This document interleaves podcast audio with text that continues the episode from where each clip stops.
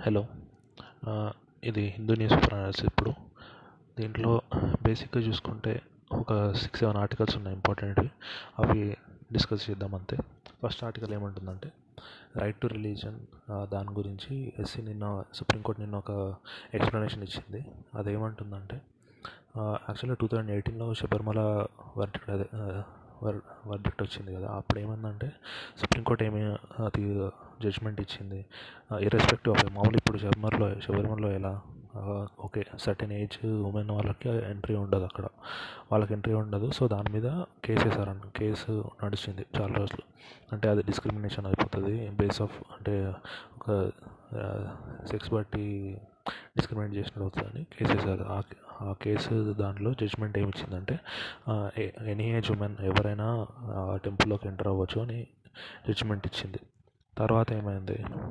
తర్వాత మళ్ళీ దాన్ని రివ్యూ చేయడానికి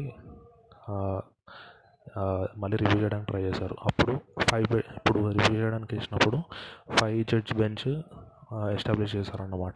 ఈ Sabarimala review Sabarimala judgement review చేయడానికి. కాకపోతే అప్పుడు అప్పుడున్న చీఫ్ జస్టిస్ ఆఫ్ ఇండియా ఏం చేశారంటే ఓన్లీ ఇప్పుడు దీని ఇది ఒకటే కాదు కదా కేసు. ఇలాంటివి ఇంకా ఇంకేమైనా ఉన్నాయా?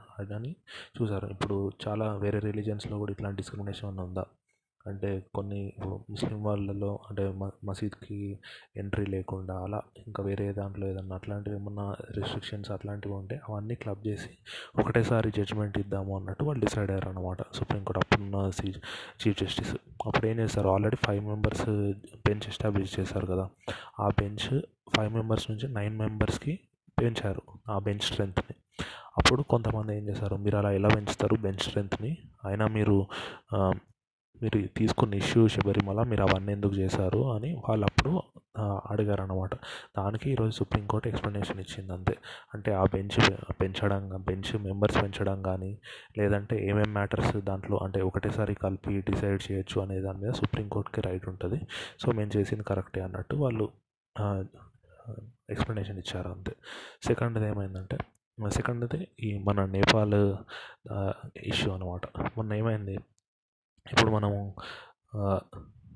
మన కైలాష్ మానసరోవర్ అది ఎక్కడ ఉంటుంది టిబెట్లో ఉంటుంది. ఆ టిబెట్ అనేది ఆటోనమస్ జోన్ అంటే అంటే అది చైనా కంట్రోల్లో ఉన్నట్టుగానే అది ఆటోనమస్ జోన్ నార్మల్గా సో ఇండియా నుంచి అక్కడికి వెళ్ళాలంటే చాలా రోడ్ అదంతా ఏదైనా చాలా ఘోరంగా ఉంటుంది. మళ్ళీ చాలా చాలా సెక్యూరిటీ ఇష్యూస్ అవన్నీ వచ్చాయి. అప్పట్లో ఇప్పటికీ చాలాసార్లే టెర్రరిస్ట్ థ్రెట్స్ కానీ టెర్రరిస్ట్ అటాక్స్ కానీ చాలానే అయ్యాయి అక్కడ.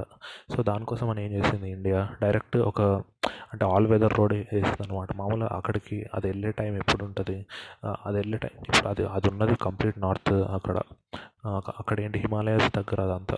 సో అక్కడ ఏంటి కంప్లీట్ ఐస్ స్నో అది ఉండేసరికి వెహికల్స్ వెళ్ళడం కష్టం. మళ్ళీ సెక్యూరిటీ ప్రొవైడ్ చేయడం కష్టం.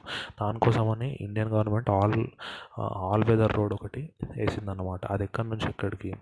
మన ఉత్తరాఖండ్ నుంచి ఆ టిబెట్ వరకు వేసింది. కాకపోతే అది ఏంటి అది మధ్యలో అది నేపాల్ వాళ్ళ గొడవ ఏంటంటే ఈ రోడ్ మీరు వేసిన రోడ్లో కొంత పార్ట్ అది మా నేపాలీస్ టెరిటరీ అంటే మా కంట్రీలోని టెరిటరీ మీరు ఎలా వేస్తారు అని వాళ్ళు గొడవ చేస్తున్నారు అనమాట మన ఇండియన్ గవర్నమెంట్ ఏం చెప్తుంది? అది మా మా ఇండియన్ టెరిటరీ మీ టెరిటరీ కాదు ఎప్పటి నుంచో అది మా టెరిటరీ అన్నట్టు ఇండియన్ గవర్నమెంట్ చెప్తుంది. సో దానికి మన నేపాల్లో ఉండే ఇండియన్ ఎన్వై ఉంటారు కదా అదే ఫారెన్ అంబాసిడర్ వాళ్ళకి నేపాల్ ఫారెన్ మినిస్టర్ అది సమాన్ చేశారనమాట అంటే ఎక్స్ప్లెనేషన్ ఇవ్వండి ఎందుకు అట్లా చేశారు అన్నట్టు.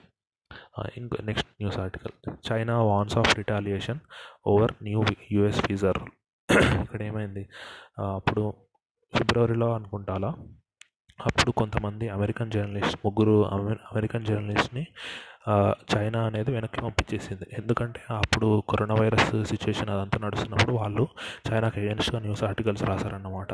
అంటే ఏషియాలో చైనా గురించి నెగటివ్గా అట్లా న్యూస్ ఆర్టికల్స్ రాశారు. సో చైనీస్ గవర్నమెంట్ ఏం చేసింది? వాళ్ళ ముగ్గురిని వెనక్కి పంపించేసింది.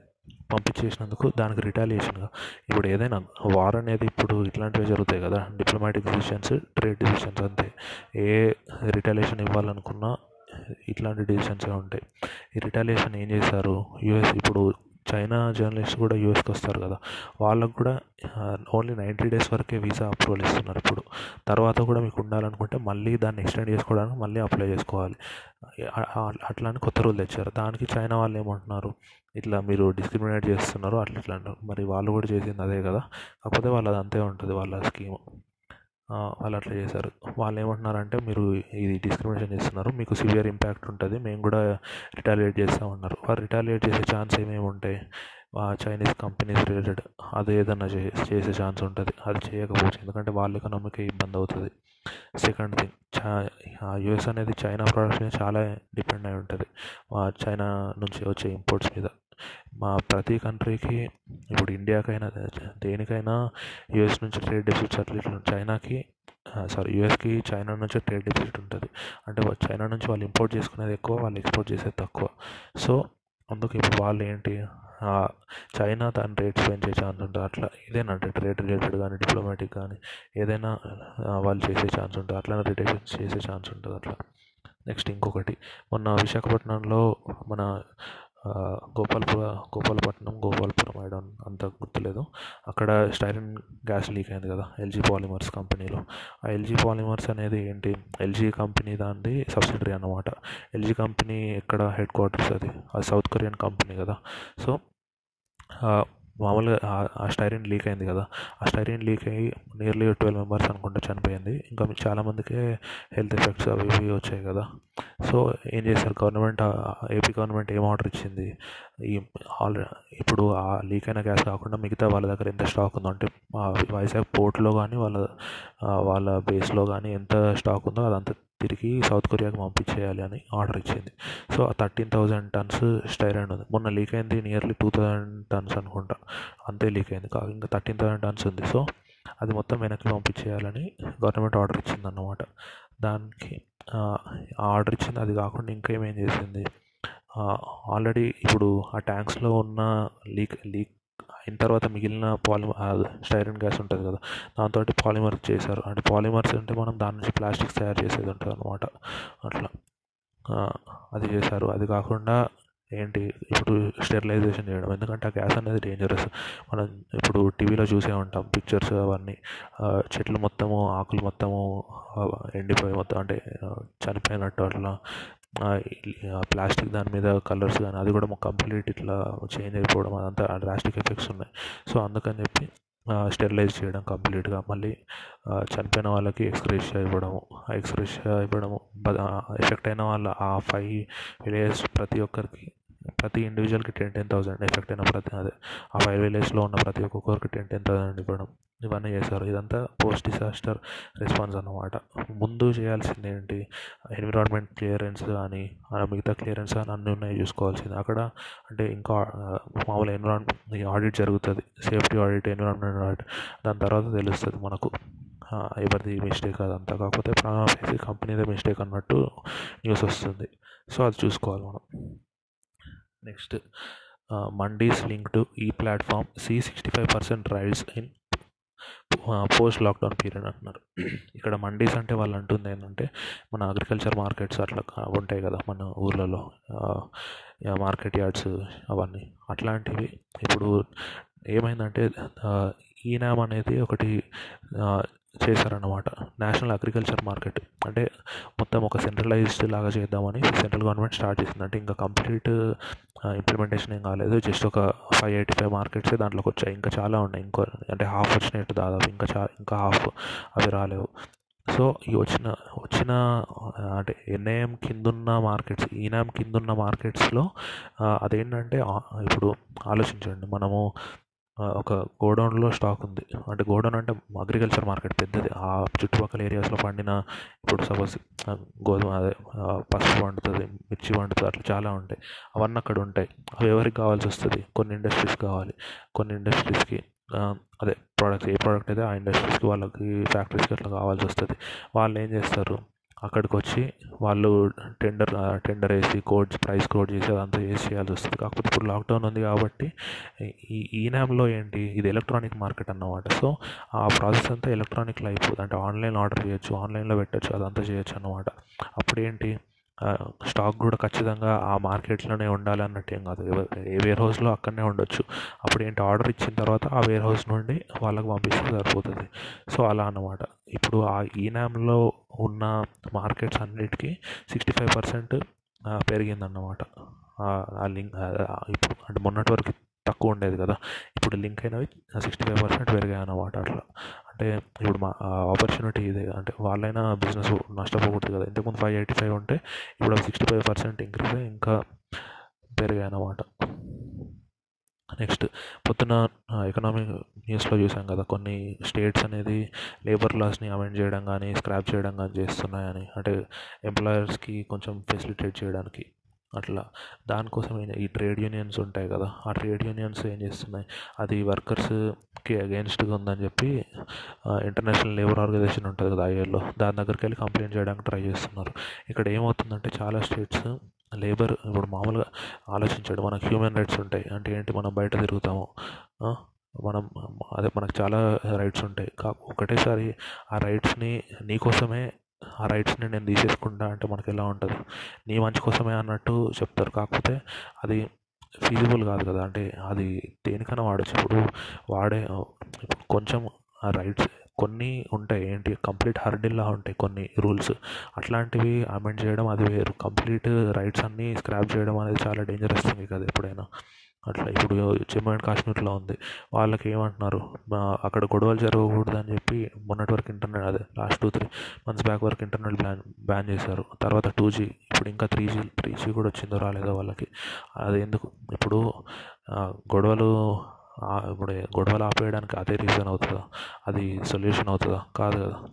అట్లనే ఇక్కడ కూడా ఎంప్లాయ్ ఏంటి లేబర్ కంప్లీట్ లేబర్కి ఉన్న రైట్స్ అన్ని తీసేస్తే అది ఇంకా కంప్లీట్ బాండెడ్ ఏంటి స్లేవరీ లాగా అయిపోతుంది అవునా? సో అందుకని ఈ ట్రేడ్ ఆర్గనైజేషన్స్ అనేవి ఐఏలోకి వెళ్ళి కంప్లైంట్ చేస్తాము అన్నట్టు అంటున్నాయి. అంతే ఏదైనా బెస్ట్ థింగ్ ఏంటంటే కొన్ని అమెండ్మెంట్స్ చేయాలి. ఎందుకంటే ఎంప్లాయర్స్ వాళ్ళు లాస్ కాకుండా ఉండాలి. కాకపోతే మరీ ఇంకా కంప్లీట్ రైట్స్ అన్ని పోయేలాగా ఉంటే మాత్రం అది ఇంకా డేంజరే కదా ఎప్పటికైనా. అట్లా. నెక్స్ట్. అదే అని ఇంకో ఆర్టికల్ ఏమంటుంది? ఇది లీగల్ అంటే ఎడిటోరియల్ వచ్చిందన్నమాట. ఇది వాళ్ళు చేస్తున్న స్టేట్ గవర్నమెంట్స్ అమెండ్మెంట్ అది స్క్రాప్ చేస్తున్న లేబర్లో అలా చేయొచ్చా అంటే అది లీగలే. కాకపోతే అది ఎంతవరకు ఎథికల్ ఎంతవరకు మోలర్ అనేది ఆలోచించుకోవాలి. ఎందుకంటే ఇప్పుడు ఎక్స్ప్లో మామూలుగా ఈ లాస్ అన్నీ వచ్చినాయే లేబర్ని ఎక్స్ప్లాయిట్ చేస్తున్నారని. సో ఇప్పుడు మళ్ళీ ఇప్పుడు ఒక దానికి ఒక సొల్యూషన్ తెచ్చినాము ఆ సొల్యూషన్ ఇప్పుడు ఏదైనా లా తెచ్చాము? ఆ లా ఎప్పుడు రిపీట్ చేయాలి? ఆ ఎగ్జిస్టింగ్ కండిషన్ ఎగ్జిస్టింగ్ ప్రాబ్లం అనేది సాల్వ్ అయిన తర్వాత ఆ లా రిపీల్ చేయడం కానీ అట్లాంటిది ఏదైనా ఉంటే అనుకోవచ్చు. ఇప్పుడు మన రిజర్వేషన్ కేసు ఉంది. రిజర్వేషన్స్ వచ్చినాయి ఎందుకు? బ్యాక్వర్డ్ క్యాస్ట్ షెడ్యూల్ వీళ్ళందరినీ వీళ్ళందరినీ ఆ పాతకాలంలో ఎక్స్ప్లా అంటే ఇప్పుడు జరగట్లేదని కాదు పాతకాలం ఇంకా చాలా జరిగాయి. అప్పుడు ఎక్స్ప్లాయిటేషన్ గురవుతున్నారు వాళ్ళకి ఈక్వల్ ఆపర్చునిటీస్ లేవు. అట్లా అని చెప్పి మనం రిజర్వేషన్స్ ఇంట్రడ్యూస్ చేసాము అప్పుడు చేసినప్పుడు ఏంటి? ఒక ఒక జనరేషన్లో అట్లా అదంతా చేంజ్ అయిపోతే అప్పుడు మెల్లిమెల్లిగా అది రోల్ బ్యాక్ చేయొచ్చు అనేలాగా అనుకున్న రిజర్వేషన్స్. ఇప్పుడు చాలామంది డిమాండ్ చేస్తారు జనరల్ కేటగిరీ వాళ్ళు కానీ అంటే నార్మల్గా అంటే వాళ్ళ తప్పనేం కాదు. కాకపోతే వాళ్ళు ఏం డిమాండ్ చేస్తారు? రిజర్వేషన్ స్క్రాప్ చేయాలి. అంటే దాంట్లో కూడా ఒక జనరల్ పాయింట్ ఉంటుంది. ఎందుకంటే ఇప్పుడు ఈ రిజర్వేషన్స్ తీసుకుంటున్న వాళ్ళలో కూడా వాళ్ళు ఏంటి సెకండ్ జనరేషన్ థర్డ్ జనరేషన్ వాళ్ళు కూడా తీసుకుంటారు. అంటే వాళ్ళ రైట్ అది కాదనట్లే. కాకపోతే వాళ్ళైనా ఇప్పుడు వాళ్ళు వాళ్ళు ప్రీవియస్ జనరేషన్ వాళ్ళు ఆ రిజర్వేషన్ యూజ్ చేసుకొని కొంచెం సొసైటల్గా కొంచెం వాళ్ళ స్టాండర్డ్ పెంచుకున్నారు. సో ఆ ఛాన్స్ వేరే వాళ్ళ బ్రదర్హుడ్ వాళ్ళ మిగతా ఎస్సీ ఎస్టీస్కి వాళ్ళకి ఇవ్వాలని వాళ్ళు వాళ్ళది వాళ్ళు వాలంటీర్ వాలంటరీగా ఆ రిజర్వేషన్ గివ్ అప్ చేయాలి. అట్లా ఉండాలి.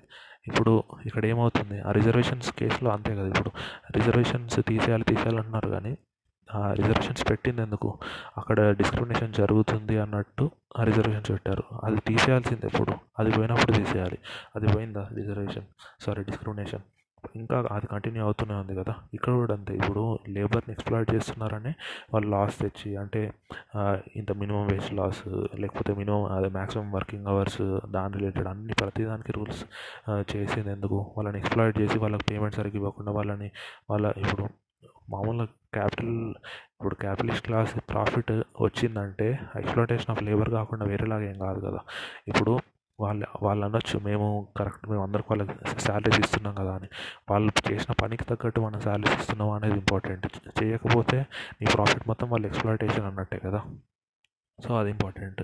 ఇక్కడ అట్లా జరగడానికి ఇంకా స్కోప్ పెంచుతున్నట్టు. ఆల్రెడీ ఇప్పటికే మనం చూస్తుంటాము.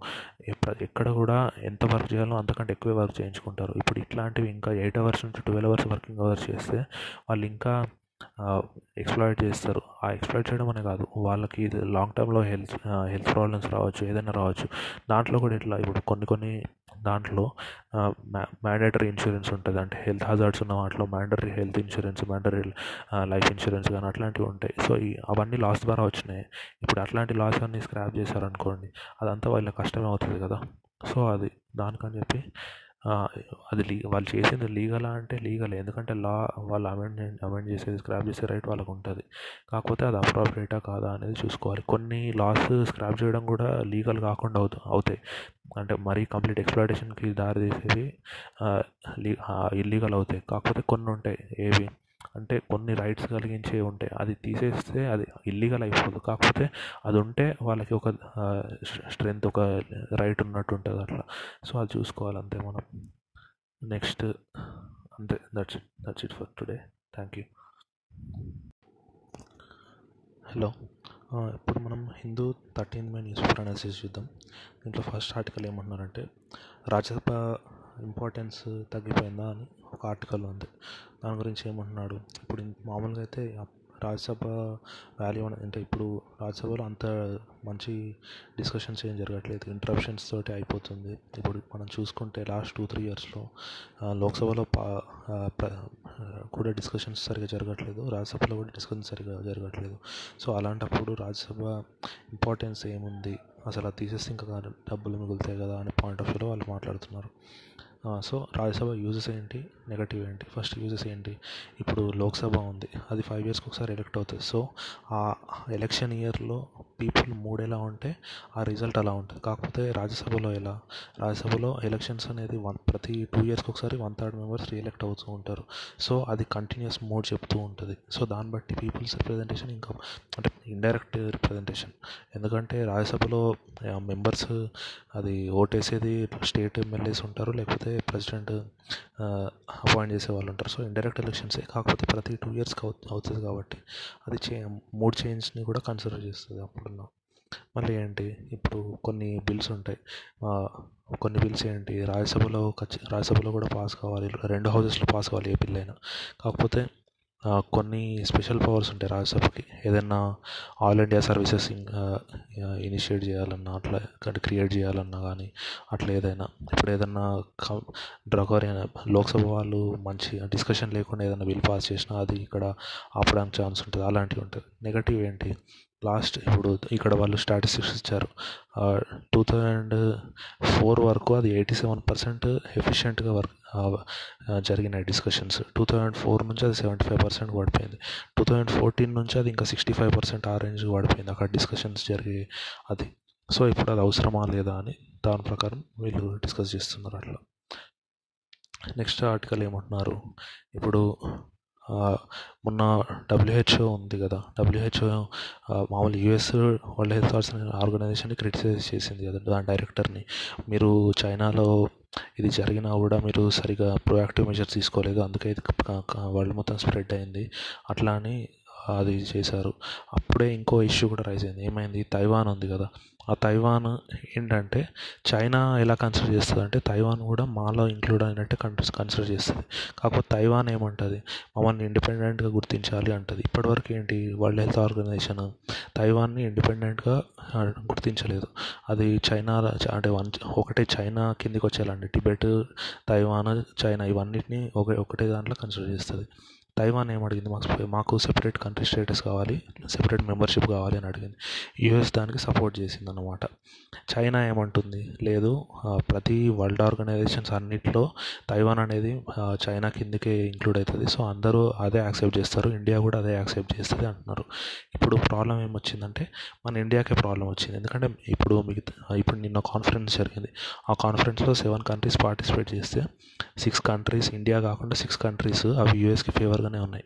మనము ఇప్పుడు యూఎస్కి ఫేవర్గా ఉండాలా లేదా అని ఇంకా మనం అది తేల్చుకోలేకపోతున్నాం. ఎందుకంటే ఇప్పుడు డబ్ల్యూహెచ్ఓ దానికి నెక్స్ట్ అడ్మినిస్ట్రేటివ్ హెడ్ ఇండియా నుంచే వెళ్తాడు ఈ టూ థౌజండ్ ట్వంటీలో so already last three four months నుంచి అదే గొడవలు జరుగుతున్నాయి. అసలు వరల్డ్ హెల్త్ ఆర్గనైజేషన్ అనేది సరిగ్గా పనిచేయలేదు. ఈ కరోనా వైరస్ రిలేటెడ్ చైనా నుంచి వచ్చిన ఇన్ఫర్మేషన్ని ఆపేసింది.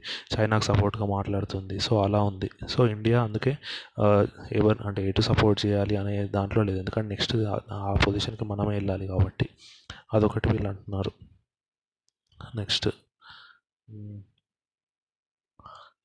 ఇండియా న్యూట్రిషన్ టార్గెట్ని మిస్ అయ్యే మిస్ అవుతుందేమో అని ఒక రిపోర్ట్ వచ్చింది. Nutrition report two thousand twenty.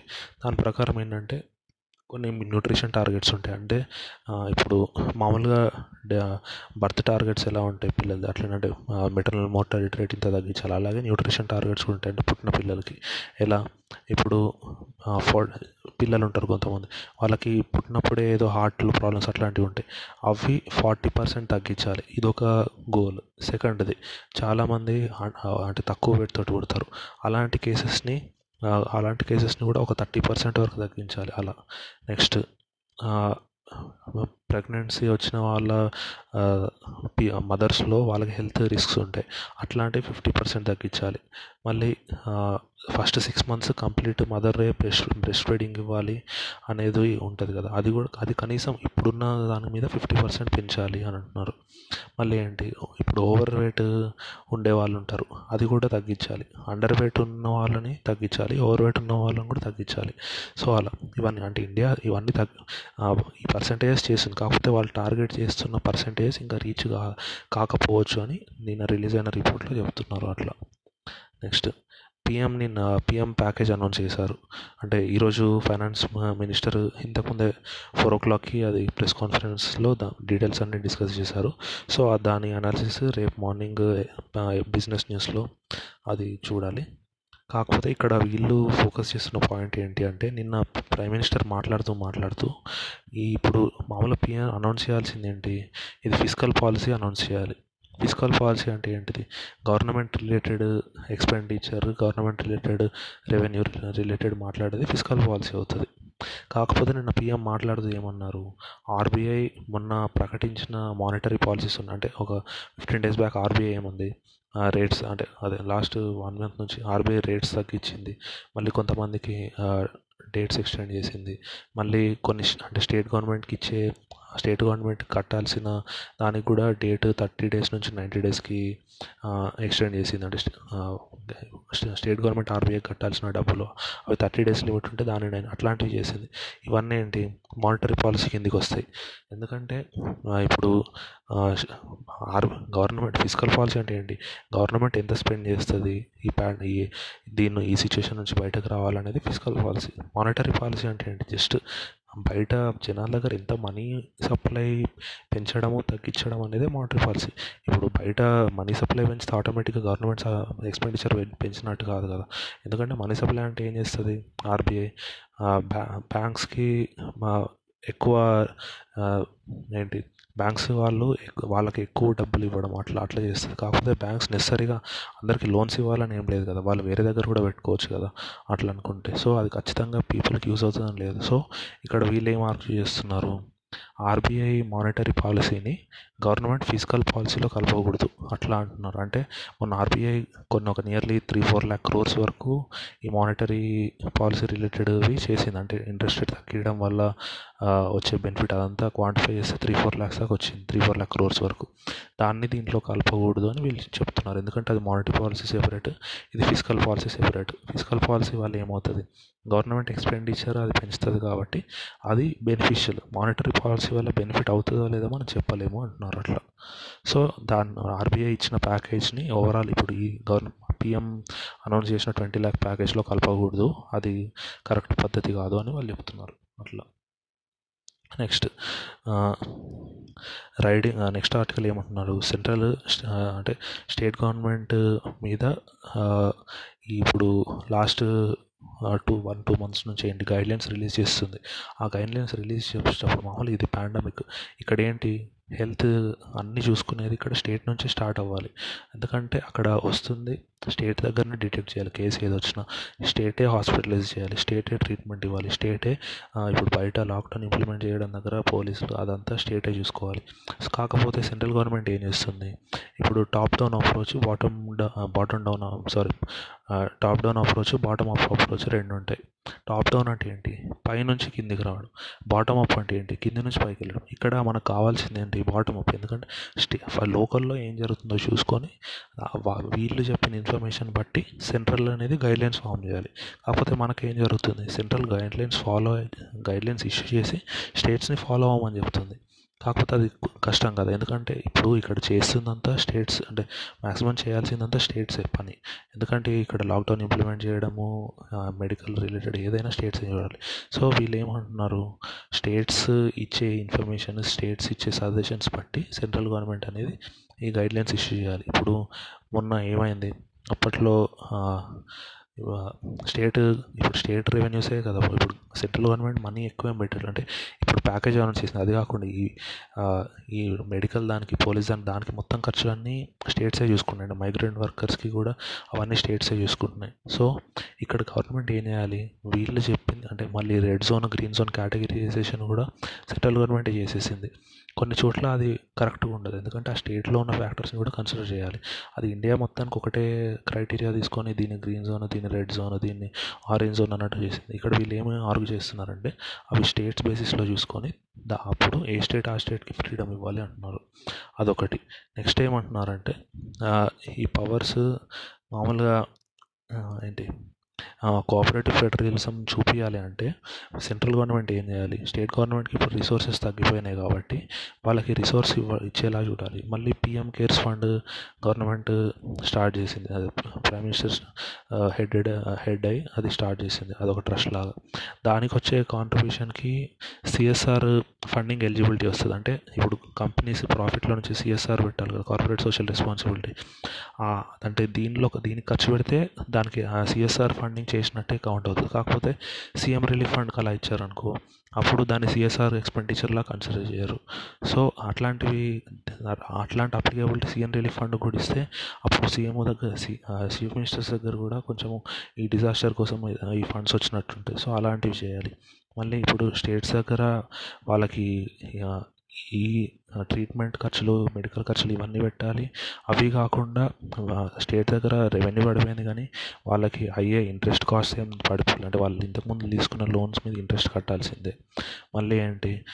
Salaries కట్టాల్సిందే. మళ్ళీ అట్లా చాలా ఉంటాయి. సో ఇప్పుడు సెంట్రల్ గవర్నమెంట్ హెల్ప్ చేయకపోవడం వల్ల చాలా స్టేట్స్ ఏం చేస్తున్నాయి?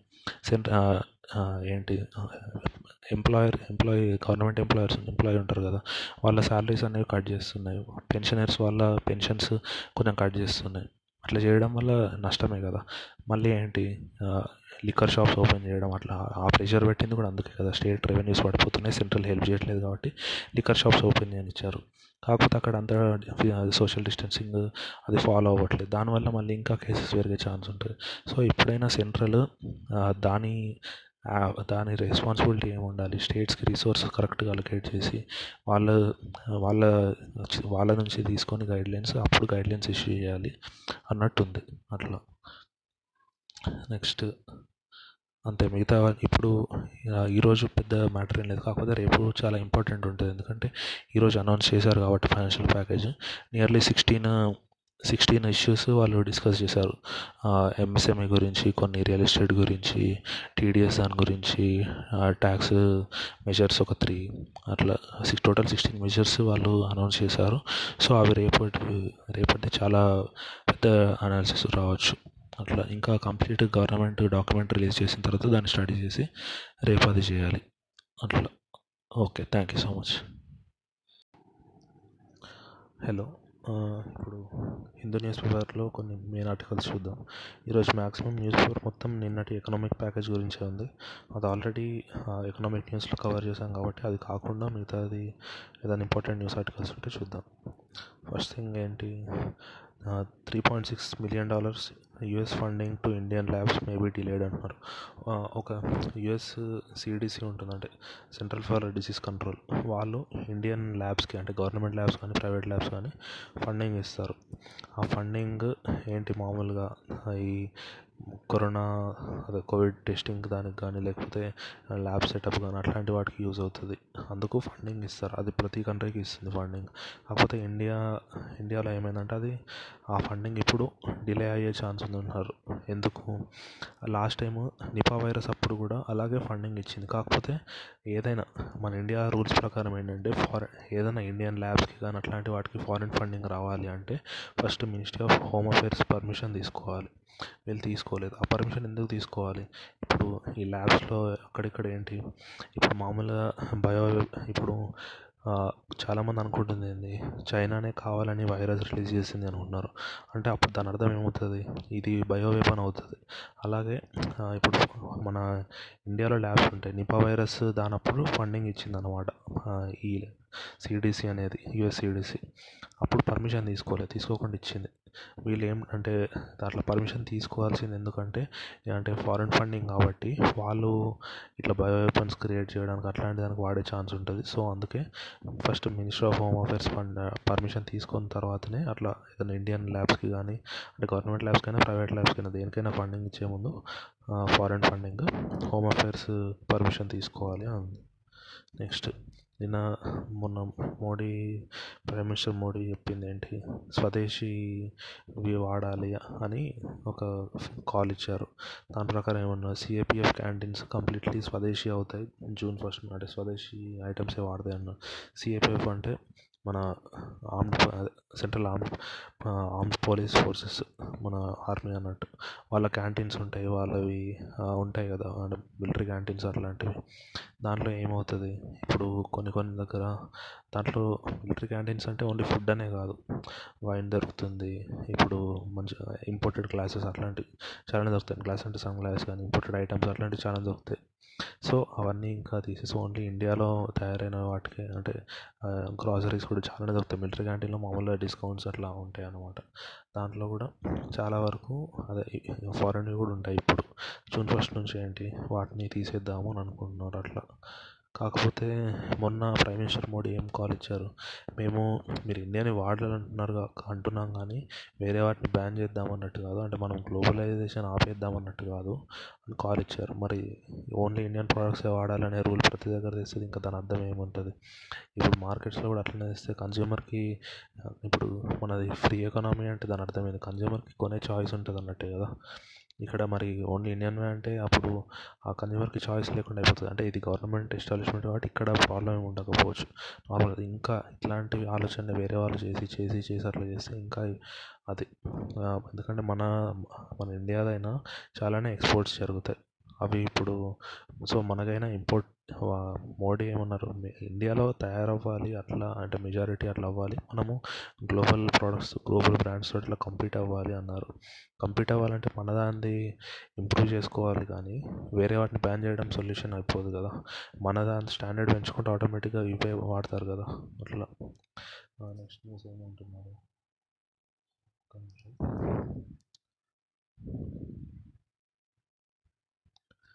Next news.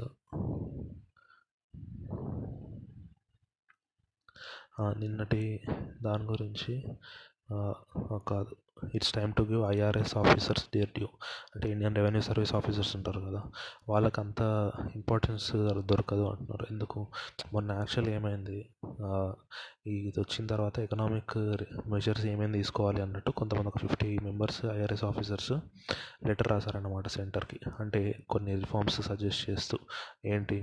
రిచ్ అంటే ఫుల్ వన్ క్రోర్ దాటిన వాళ్ళకి ట్యాక్స్ రేట్స్ పెంచమని మళ్ళీ మన సర్చార్జ్ అవి ఇంప్రూవ్ ఇంక్రీజ్ చేయమని అట్లాంటివి కొన్ని మెజర్స్ చెప్పారన్నమాట. దానికి వాళ్ళ మీద యాక్షన్ తీసుకోవడానికి రెడీ అవుతుంది. అయ్యర్ ఈ బాడీ ప్రిన్సిపల్ సెక్రటరీ వాళ్ళు ఉంటారు కదా అది ఐఏ దానికి ఐఏఎస్ హెడ్ ఉంటాడు అన్నమాట వాళ్ళు యాక్షన్ తీసుకోవడం దా దానికి సంబంధించిన న్యూస్ దాంతో ఈ రాసిన ఆర్టికల్ రాసిన వాళ్ళు ఏమంటున్నారంటే నార్మల్గా అయినా ఐఆర్ఎస్ ఆఫీసర్కి ఎక్కువ ఇంపార్టెన్స్ రాదు. వాళ్ళే ఇప్పుడు నార్మల్ ఐఏఎస్ వాళ్ళు ట్రైనింగ్ దేంట్లో తీసుకుంటారు? అడ్మినిస్ట్రేటివ్ దాంట్లో తీసుకుంటారు వాళ్ళు ట్రైనింగ్. ఐఆర్ఎస్ ఆఫీసర్స్కి డిఫరెంట్ ట్రైనింగ్ ఉంటుంది. ఐఏఎస్ ఆఫీసర్ డిఫరెంట్ ట్రైనింగ్ ఉంటుంది. ఐఆర్ఎస్ ఐఆర్ఎస్ వాళ్ళకున్న ట్రైనింగ్. ఏం ట్రైనింగ్ ఉంటుంది? మొత్తం ట్యాక్స్ లాస్ కానీ అట్లాంటివన్నీ వాళ్ళ వాళ్ళ ట్రైనింగే అది ఉంటుంది అంటే వన్ అండ్ వన్ ఇయర్ అట్లా. ఐఏఎస్ ఆఫీసర్కి అడ్మినిస్ట్రేటివ్ కాకపోతే ఏంటి? ఇప్పుడు మినిస్టర్ ఆఫ్ ఫైనాన్స్లో అయినా దేంట్లో అయినా సెక్రటరీస్ అన్ని అన్ని పోస్ట్ దాదాపు ఐఏఎస్ ఆఫీసర్సే ఉంటారు. అంటే వాళ్ళకి ఈ బడ్జెట్ మ్యాటర్స్లో దీంట్లో అంత డెప్త్ నాలెడ్జ్ ఉండకపోయినా వాళ్ళకే ఇంపార్టెన్స్ ఇస్తారు. సో ఈ ఆధార్ ఏమంటున్నాడు? ఐఆర్ఎస్ ఆఫీసర్కి వాళ్ళ ఇంపార్టెన్స్ వాళ్ళకి ఇవ్వాలి. ఇప్పుడు సిబిటిటీ చైర్మన్ వాళ్ళు ఉంటారు. వాళ్ళ వరకు వెళ్ళొచ్చు. కాకపోతే వాళ్ళకి క్యాబినెట్ సెక్రటరీ క్యాబినెట్ సెక్రటరీ అంటే వాళ్ళు ఇంకా మినిస్టర్ లెవెల్ అన్నమాట. అది ఐఏఎస్ ఆఫీసర్కే ఉంటుంది ఆ పోస్ట్ కా ఐఆర్ఎస్ ఆఫీసర్స్కి ఇవ్వరు అన్నమాట క్యాబినెట్ సెక్రటరీ పోస్ట్ వీళ్ళు ఏమంటున్నారు ఈ సిబిడిటీ చైర్మన్ని కూడా మినిస్టర్ లెవెల్లా కన్ కన్సిడర్ చేయాలి. వీళ్ళకి కూడా డ్యూ ఇవ్వాలి. ఎందుకంటే వీళ్ళే వీళ్ళు చాలా కష్టపడి వీళ్ళు రిఫార్మ్స్ సజెస్ట్ చేస్తారు. సో వీళ్ళకి కూడా డ్యూ వీళ్ళకి రావాల్సిన అది వీళ్ళకి రావాలి అంటున్నారు. నెక్స్ట్ చిదంబరం నిన్న ఈ ప్యాకేజ్ మీద మాట్లాడుతూ ఈ స్టిమ్యులస్ ప్యాకేజ్ నథింగ్ అంటే దీంట్లో ఏమంత సాటిస్ఫాక్టరీగా లేదు అన్నట్టు మాట్లాడుతున్నారు. ఎందుకు? First thing main last two months నుంచి మనం చూస్తుంది ఇంపార్టెంట్ ప్రాబ్లం మైగ్రెంట్స్ ప్రాబ్లం దాన్ని అడ్రస్ చేయడానికి కానీ దానికి ఏమీ మెజర్స్ తీసుకోలేదు. మైగ్రెంట్స్కి ఇప్పటికి కూడా వాళ్ళు అంటే ఇంటికి వెళ్ళడానికి నడుచుకుంటూ అట్లా వెళ్ళడం మనం టీవీలో చూస్తున్నాం. దానికి వాళ్ళ అంటే ట్రావెల్ ఫెసిలిటీస్ స్టార్ట్ చేసామని చెప్పారని కానీ సరిపోవట్లేదు మళ్ళీ అందులో ఇప్పుడు ఆ టికెట్ చాలా స్టేట్స్లో సెంట్రల్ ఆర్డర్స్ ఇష్యూ చేసినా కూడా అంటే state government receiving state government అంటే ఇప్పుడు కేర్ హైదరాబాద్ నుంచి సపోజ్ బీహార్ వెళ్తుంది అనుకోండి అంటే తెలంగాణ గవర్నమెంట్ కాదు పెట్టాల్సింది. బీహార్ గవర్నమెంట్ పెట్టాలి వాళ్ళకి ట్రైన్ ఛార్జెస్ కాకపోతే చాలా చోట్ల ఏమవుతుంది ఆ రిసీవింగ్ స్టేట్ గవర్నమెంట్స్ డబ్బులు పంపించట్లేదు ఫస్ట్. పంపించే స్టేట్ గవర్నమెంట్స్కి. అప్పుడు ఏమవుతుంది ఈ పంపించే స్టేట్ గవర్నమెంట్స్ వాళ్ళదన్న వాళ్ళైనా పెట్టుకోవాల్సి వస్తుంది. లేదంటే అక్కడ పంపించే మైగ్రెంట్స్ వాళ్ళ దగ్గర నుంచైనా కలెక్ట్ చేయాల్సి వచ్చింది. వాళ్ళ దగ్గర ఆల్రెడీ టూ మంత్స్ నుంచి వర్క్ లేదంటే డబ్బులు ఉండట్లేదు కదా. సో అది కూడా పెద్ద ప్రాబ్లం అవుతుంది అన్నమాట అది నెక్స్ట్ ఏమంటున్నారు? చిదంబరం ఇంకో ఇంకోటి కూడా చెప్తున్నాడు. ఏంటి? నిన్న మీరు చెప్పిన మెజర్స్ అన్ని లిక్విడిటీ మెజర్స్ దీంట్లో ఒక్కటి కూడా ఫిజికల్ రిఫార్మ్స్ లేవు. లిక్విడిటీ మెషర్ని మనం పొద్దున చూసాము. Three lakh crores twenty thousand crores fifty thousand crores ninety thousand crores ఇవన్నీ ఏంటి? లోన్స్కి గ్యారంటీస్ మాత్రమే. అంటే దీనివల్ల జస్ట్ బ్యాంక్స్ లోన్స్ ఇస్తే అంటే లిక్విడిటీ పెరుగుతుంది. అంతేగాని గవర్నమెంట్ స్పెండ్ చేసినట్టు కాదు కదా. ఇప్పుడున్న పొజిషన్ లిక్విడిటీ ఒక్కటే కాదు. లిక్విడిటీ ప్రాబ్లం ఒకటే కాదు. లిక్విడిటీ పెరిగితే వాళ్ళు ప్రొడక్షన్ చేస్తారు. డిమాండ్ కూడా పెరగాలి కదా. ఇక్కడ సప్లై పెరిగి సప్లై ఇప్పుడు డిమాండ్ హాల్ట్ సప్లై హాల్ట్ రెండు ఉన్నాయి ఇప్పుడు. ఎందుకు? డబ్బు పీపుల్ దగ్గర డబ్బులు లేక డిమాండ్ పడిపోయింది. ఫస్ట్ థింగ్ సప్లై ఎందుకు పడిపోయింది? మొత్తం ఆగిపోయి టూ మంత్స్ నుంచి ప్రొడక్షన్ అంతా ఆగిపోయి సప్లై పడిపోయింది. ఇప్పుడు ఇక్కడ సప్లై పెంచడానికి మీరు మెజర్స్ ఇచ్చారు. మరి డిమాండ్ పెంచడానికి కూడా మెజర్స్ ఉండాలి కదా. సో మీరు ఫిజికల్ పాలసీ డ్రాఫ్ట్ చేయలేదు. మీరు జస్ట్ ఇచ్చింది లిక్విడ్ జస్ట్ లిక్విడిటీ రిఫార్మ్ లాగానే అంతే. ఫిజికల్ పాలసీ అంటే ఏంటి? గవర్నమెంట్ స్పెండింగ్లో పెంచడము. అంటే గవర్నమెంట్ ఇప్పుడు పూర్ పీపుల్కి ఏమన్నా డైరెక్ట్ యూనివర్సల్ బేసిక్ ఇన్కమ్ లాగా. అంటే monthly something uh, three thousand five thousand అట్లా. అట్లా వస్తే ఏమవుతుంది? వాళ్ళ దగ్గర మనీ ఉంటాయి కాబట్టి వాళ్ళు దాన్ని స్పెండ్ చేసే ఛాన్స్ ఉంటుంది. అట్లాంటివి. లేకపోతే వేరే అంటే పెద్ద పెద్ద వర్క్స్ తీసుకుంటే గవర్నమెంట్ వర్క్స్ అప్పుడు ఎంప్లాయ్మెంట్ కూడా వస్తుంది. అట్లాంటివి. సో మీరు ఫిజికల్ మెషర్స్ ఏం తీసుకోలేదు మీరు అని వాళ్ళ చిదంబరం నిన్న నెగటివ్గా అది చెప్పారు. నెక్స్ట్. స్టేట్స్కి ఇన్కమ్ రెవెన్యూ లాస్ అనేది చాలా అవుతుంది అన్నాడు మేజర్గా సౌత్ స్టేట్స్కి చాలా south states plus Maharashtra Gujarat వీటికి రెవెన్యూ లాస్ చాలా అవుతున్నాయి అన్నాడు ఎందుకు? మామూలుగా స్టేట్ రెవెన్యూస్ ఎలా ఉంటాయి? ఓన్ రెవెన్యూస్ ఉంటాయి సెంట్రల్ నుంచి వచ్చే రెవెన్యూస్ ఉంటాయి. మామూలుగా ఈ సౌత్ స్టేట్స్ మహారాష్ట్ర గుజరాత్కి ఏంటి? ఇప్పుడు వాళ్ళ రెవెన్యూస్ మొత్తంలో వాళ్ళ ఓన్ రెవెన్యూసే సెవెంటీ పర్సెంట్ అట్లుంటాయి. సెవెంటీ అంటే సిక్స్టీ ఫైవ్ సెవెంటీ అంటే సౌత్ స్టేట్స్కి. So only central only thirty thirty percent twenty five percent ఆ రేంజ్లోనే ఇస్తుంది. అంటే ఆ సెంట్రల్ ఇచ్చేది కూడా స్టేట్ గవర్నమెంట్ జనరల్ పే చేసిన ట్యాక్స్ ఇది. కాకపోతే స్టేట్ రెవెన్యూస్లో రెండు రకాలు ఉంటాయని చెప్పాను. అది ఒకటి ఓన్ రెవెన్యూస్ అంటే స్టేట్కే వచ్చే ట్యాక్సెస్ స్టేట్ వాళ్ళ స్టేట్కే వచ్చే రెవెన్యూస్ అట్లాంటివి. అదర్ రెవెన్యూస్ ఏంటి అదర్ రెవెన్యూస్ ఏంటి? సెంట్రల్ గవర్నమెంట్ ఇచ్చేవన్నమాట. సౌత్ స్టేట్స్ గుజరాత్ మహారాష్ట్ర ఏంటి? చాలా ట్యాక్స్ కలెక్షన్ కానీ ఇండస్ట్రీ అదంతా ఎక్కువ ఉండేసరికి ఓన్ రెవెన్యూస్ ఎక్కువ ఉంటాయి. సెంట్రల్ ఇచ్చే రెవెన్యూస్ తక్కువ ఉంటాయి. సో ఇప్పుడు ఏమైంది? ఓన్ రెవెన్యూస్ అన్నీ పడిపోయాయి కదా. స్టేట్ లెవెల్లో ఏం యాక్టివిటీస్ అవి జరగట్లేదు. నార్త్ స్టేట్స్ ఎలా ఉంటుంది? వాళ్ళ ఓన్ రెవెన్యూస్ తక్కువ ఉంటాయి. సెంట్రల్ ఇచ్చే హెల్ప్ ఎక్కువ ఉంటుంది వాళ్ళది. వాళ్ళకి ఎట్లా ఇప్పుడు సెంట్రల్ ఇచ్చే హెల్ప్ అంటే సెంట్రల్కి జిఎస్టీ వస్తుంది సిజిఎస్టీ దాంట్లో నుంచి వీళ్ళ వాళ్ళకి పంపిస్తారు. సెంట్రల్కి ఇన్కమ్ ట్యాక్స్ వస్తుంది దాంట్లో నుంచి పంపించారు పంపించడం డివాల్యూషన్ అన్నమాట. స్టేట్స్ స్టేట్స్కి డివాల్యూషన్ ఉంటుంది. అవి మన సౌత్ స్టేట్స్కి కానీ గుజరాత్కి మహారాష్ట్రకి కానీ కొంచెం తక్కువ ఉంటుంది అనమాట అంటే గుజరాత్ కొంచెం ఎక్కువ ఉంటుంది. మహారాష్ట్రకి సౌత్ స్టేట్స్కి కొంచెం తక్కువ ఉంటుంది సెంట్రల్ పంపించేది. నార్త్ స్టేట్స్కి సెంట్రల్ పంపించేది ఎక్కువ ఉంటుంది. వాళ్ళ రెవెన్యూ తక్కువ ఉంటుంది అట్లా. సో ఇది మేజర్ లాస్ జరుగుతుంది అంటున్నాడు. నెక్స్ట్.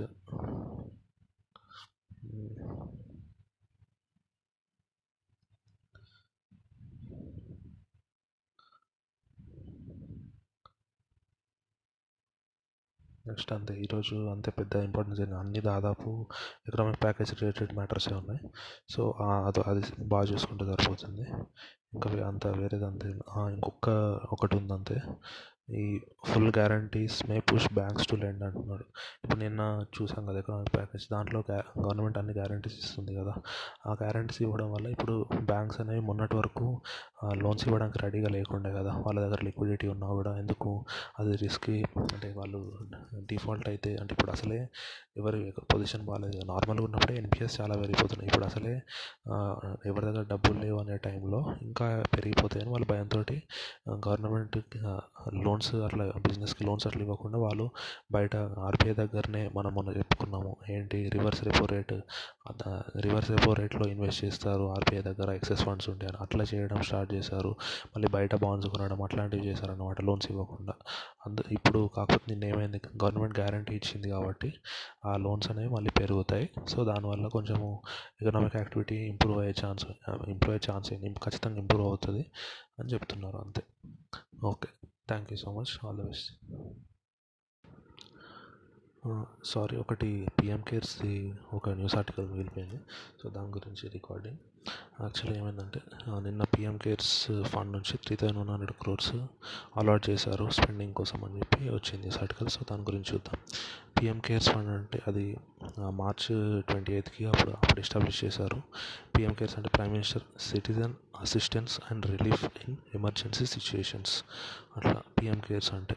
ఆ ఫండ్ ట్వంటీ ఎయిత్ మార్చ్ రోజు ఎస్టాబ్లిష్ చేశారు. అది ఎలా ఒక ట్రస్ట్ లాగా ఎస్టాబ్లిష్ చేశారన్నమాట. ఇప్పుడు ట్రస్ట్ అంటే ఏంటి? దానికి ఖచ్చితంగా ట్రస్టీస్ ఉంటారు. ట్రస్టీస్ ఉంటారు చైర్మన్ ఉంటారు. సో ఇక్కడ చైర్మన్ ఎవరు? Prime minister. ప్రైమ్ మినిస్టర్ అంటే నరేంద్ర మోడీ అని కాదు. Prime minister post. So next ఎవరు? ప్రైమ్ మినిస్టర్ అయినా దీనికి వాళ్ళే ఉంటారు. అట్లా మిగతా మెంబర్స్ ఎవరు?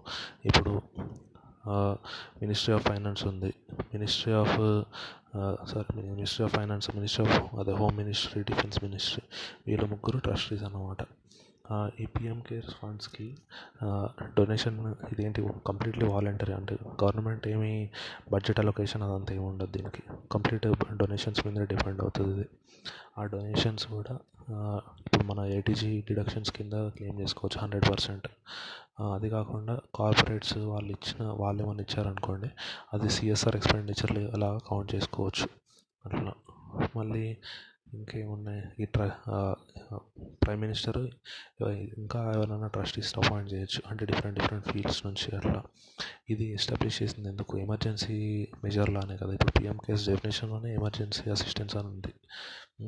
కాకపోతే ఏమైంది? ఇది ఎస్టాబ్లిష్ చేసి ట్వంటీ ఎయిట్ డేస్ అయింది. అది ఎస్టాబ్లిష్ చేసిన అంటే ఇంకా మనకు దీని ఫండింగ్ ట్రాన్స్పరెంట్గా అంత అంటే ఎంత వచ్చింది? ఇప్పుడు ఎంత ఉంది అని మనకు చెప్పట్లేదు. కాకపోతే జస్ట్ అప్పుడు ఎస్టాబ్లిష్ చేసిన వెంటనే ఏమైంది?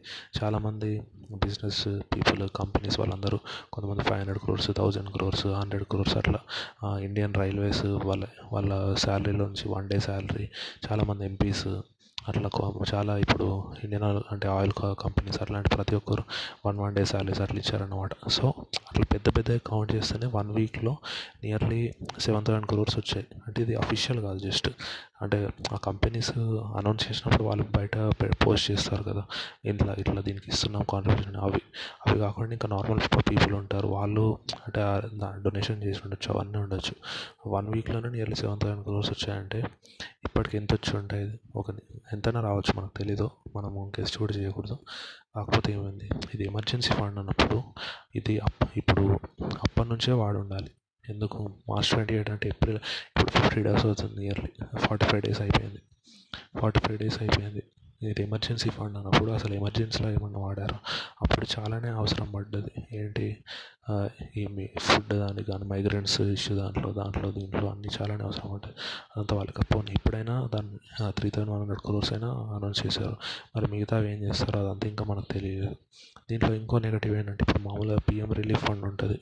PM relief fund CM relief fund వాటికి ఆడిట్ జరుగుతుంది కాగ్ ఆడిట్ జరుగుతుంది. Control control and audit general కాకపోతే దీనికి కాగ్ ఆడిట్ ఉండదు. అంటే ఇండిపెండెంట్ ఆడిట్ ఉంటుంది. కాగ్ ఆడిట్ అంటే గవర్నమెంట్ ఆడిట్ లాగా. సో మనకి ఒక నమ్మకం ఉంటుంది అట్లా.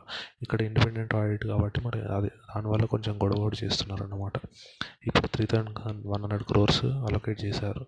దాంట్లో ఏంటి? టూ థౌజండ్ క్రోర్స్ ఏమో ఒక ఫిఫ్టీ థౌజండ్ వెంటిలేటర్స్ కొనడానికి. అవి కూడా ఇండియన్ మేడ్ వెంటిలేటర్స్ ఇండియాలో తయారయ్యాయి వెంటిలేటర్స్ అంటే ఏంటి ఇప్పుడు? ఫుల్ సీరియస్ ఉన్న కేసు వాళ్ళకి బ్రీతింగ్ అందించడం అట్లాంటివన్నీ ఆ వెంటిలేటర్ మెషిన్ ద్వారానే చేస్తారు. సో ఫిఫ్టీ థౌసండ్ మెషిన్స్ అవి పెడుతున్నారు. సో ఈ ఆర్డర్ పెట్టడానికి ఎన్ని రోజులు ఎందుకు పట్టింది మరి? ఇది ముందు పెట్టు అంటే వాళ్ళకి ఇంకేమన్నా వేరే ఆబ్స్టకిల్స్ ఉండుండొచ్చు కాకపోతే ముందు పెట్టుంటే ఇంకా అయిపోయింది. ఎందుకంటే డబ్బులు ఎప్పటి నుంచో వచ్చాయి. ఇప్పుడు ఫస్ట్ వన్ వీక్లోనే సెవెన్ థౌసండ్ క్రోర్స్ వచ్చాయి. ఆ వన్ వీక్లో వచ్చినంత అమౌంట్ కూడా ఇప్పుడు అలొకేట్ చేయలేదు. సో మరి అది ముందు పెట్టుంటే అయిపోయేది. ఇంకో థౌజండ్ క్రోర్స్ ఏంటి? స్టేట్స్కి ఇవ్వడం అన్నమాట. దేనికోసము? మైగ్రెంట్ వర్కర్స్ ఉన్నారు కదా. వాళ్ళకి అకామిడేషన్ ఫుడ్ అట్లాంటివి ప్రొవైడ్ చేయడానికి. ఇప్పుడు ఇది ఇది గవర్నమెంట్ ఇవ్వాలి యాక్చువల్గా వన్ థౌసండ్ క్రోర్స్ ఎందుకంటే పిఎం కేర్స్ ఫండ్ దేనికి? PM cares. అది కరోనా రిలేటెడ్ ఫండ్ మేజర్గా చేసింది. సో దానికి రిలేటెడ్ అంటే అనుకోవచ్చు. ఈ మైగ్రెంట్ ఇష్యూ అంటే గవర్నమెంట్ చూసుకోవాలి కదా. సో గవర్నమెంట్ బడ్జెట్ దాని నుంచి పెట్టి ఈ పిఎం కేర్స్ మొత్తము ఈ కరోనా క్రైసిస్ దానికి వాడితే బెటర్ అని చాలామంది అంటున్నారు అట్లా. అదొక నెగటివ్. అంటే నెగటివ్ అంటే నెగటివ్ అని కాదు. అదొక ఫీడ్బ్యాక్ లాగా. నెక్స్ట్ ఇంకో హండ్రెడ్ క్రోర్స్ ఏం చేశారు? ఇండియాలో స్టార్టప్స్ ఉంటాయి ల్యాబ్స్ ఉంటాయి. వాళ్ళు ఈ వ్యాక్సిన్ కనుక్కోవడానికి ట్రై చేస్తారు కదా వాళ్ళ కోసం అన్నట్టు హండ్రెడ్ క్రోర్స్ అలొకేట్ చేశారు అట్లా.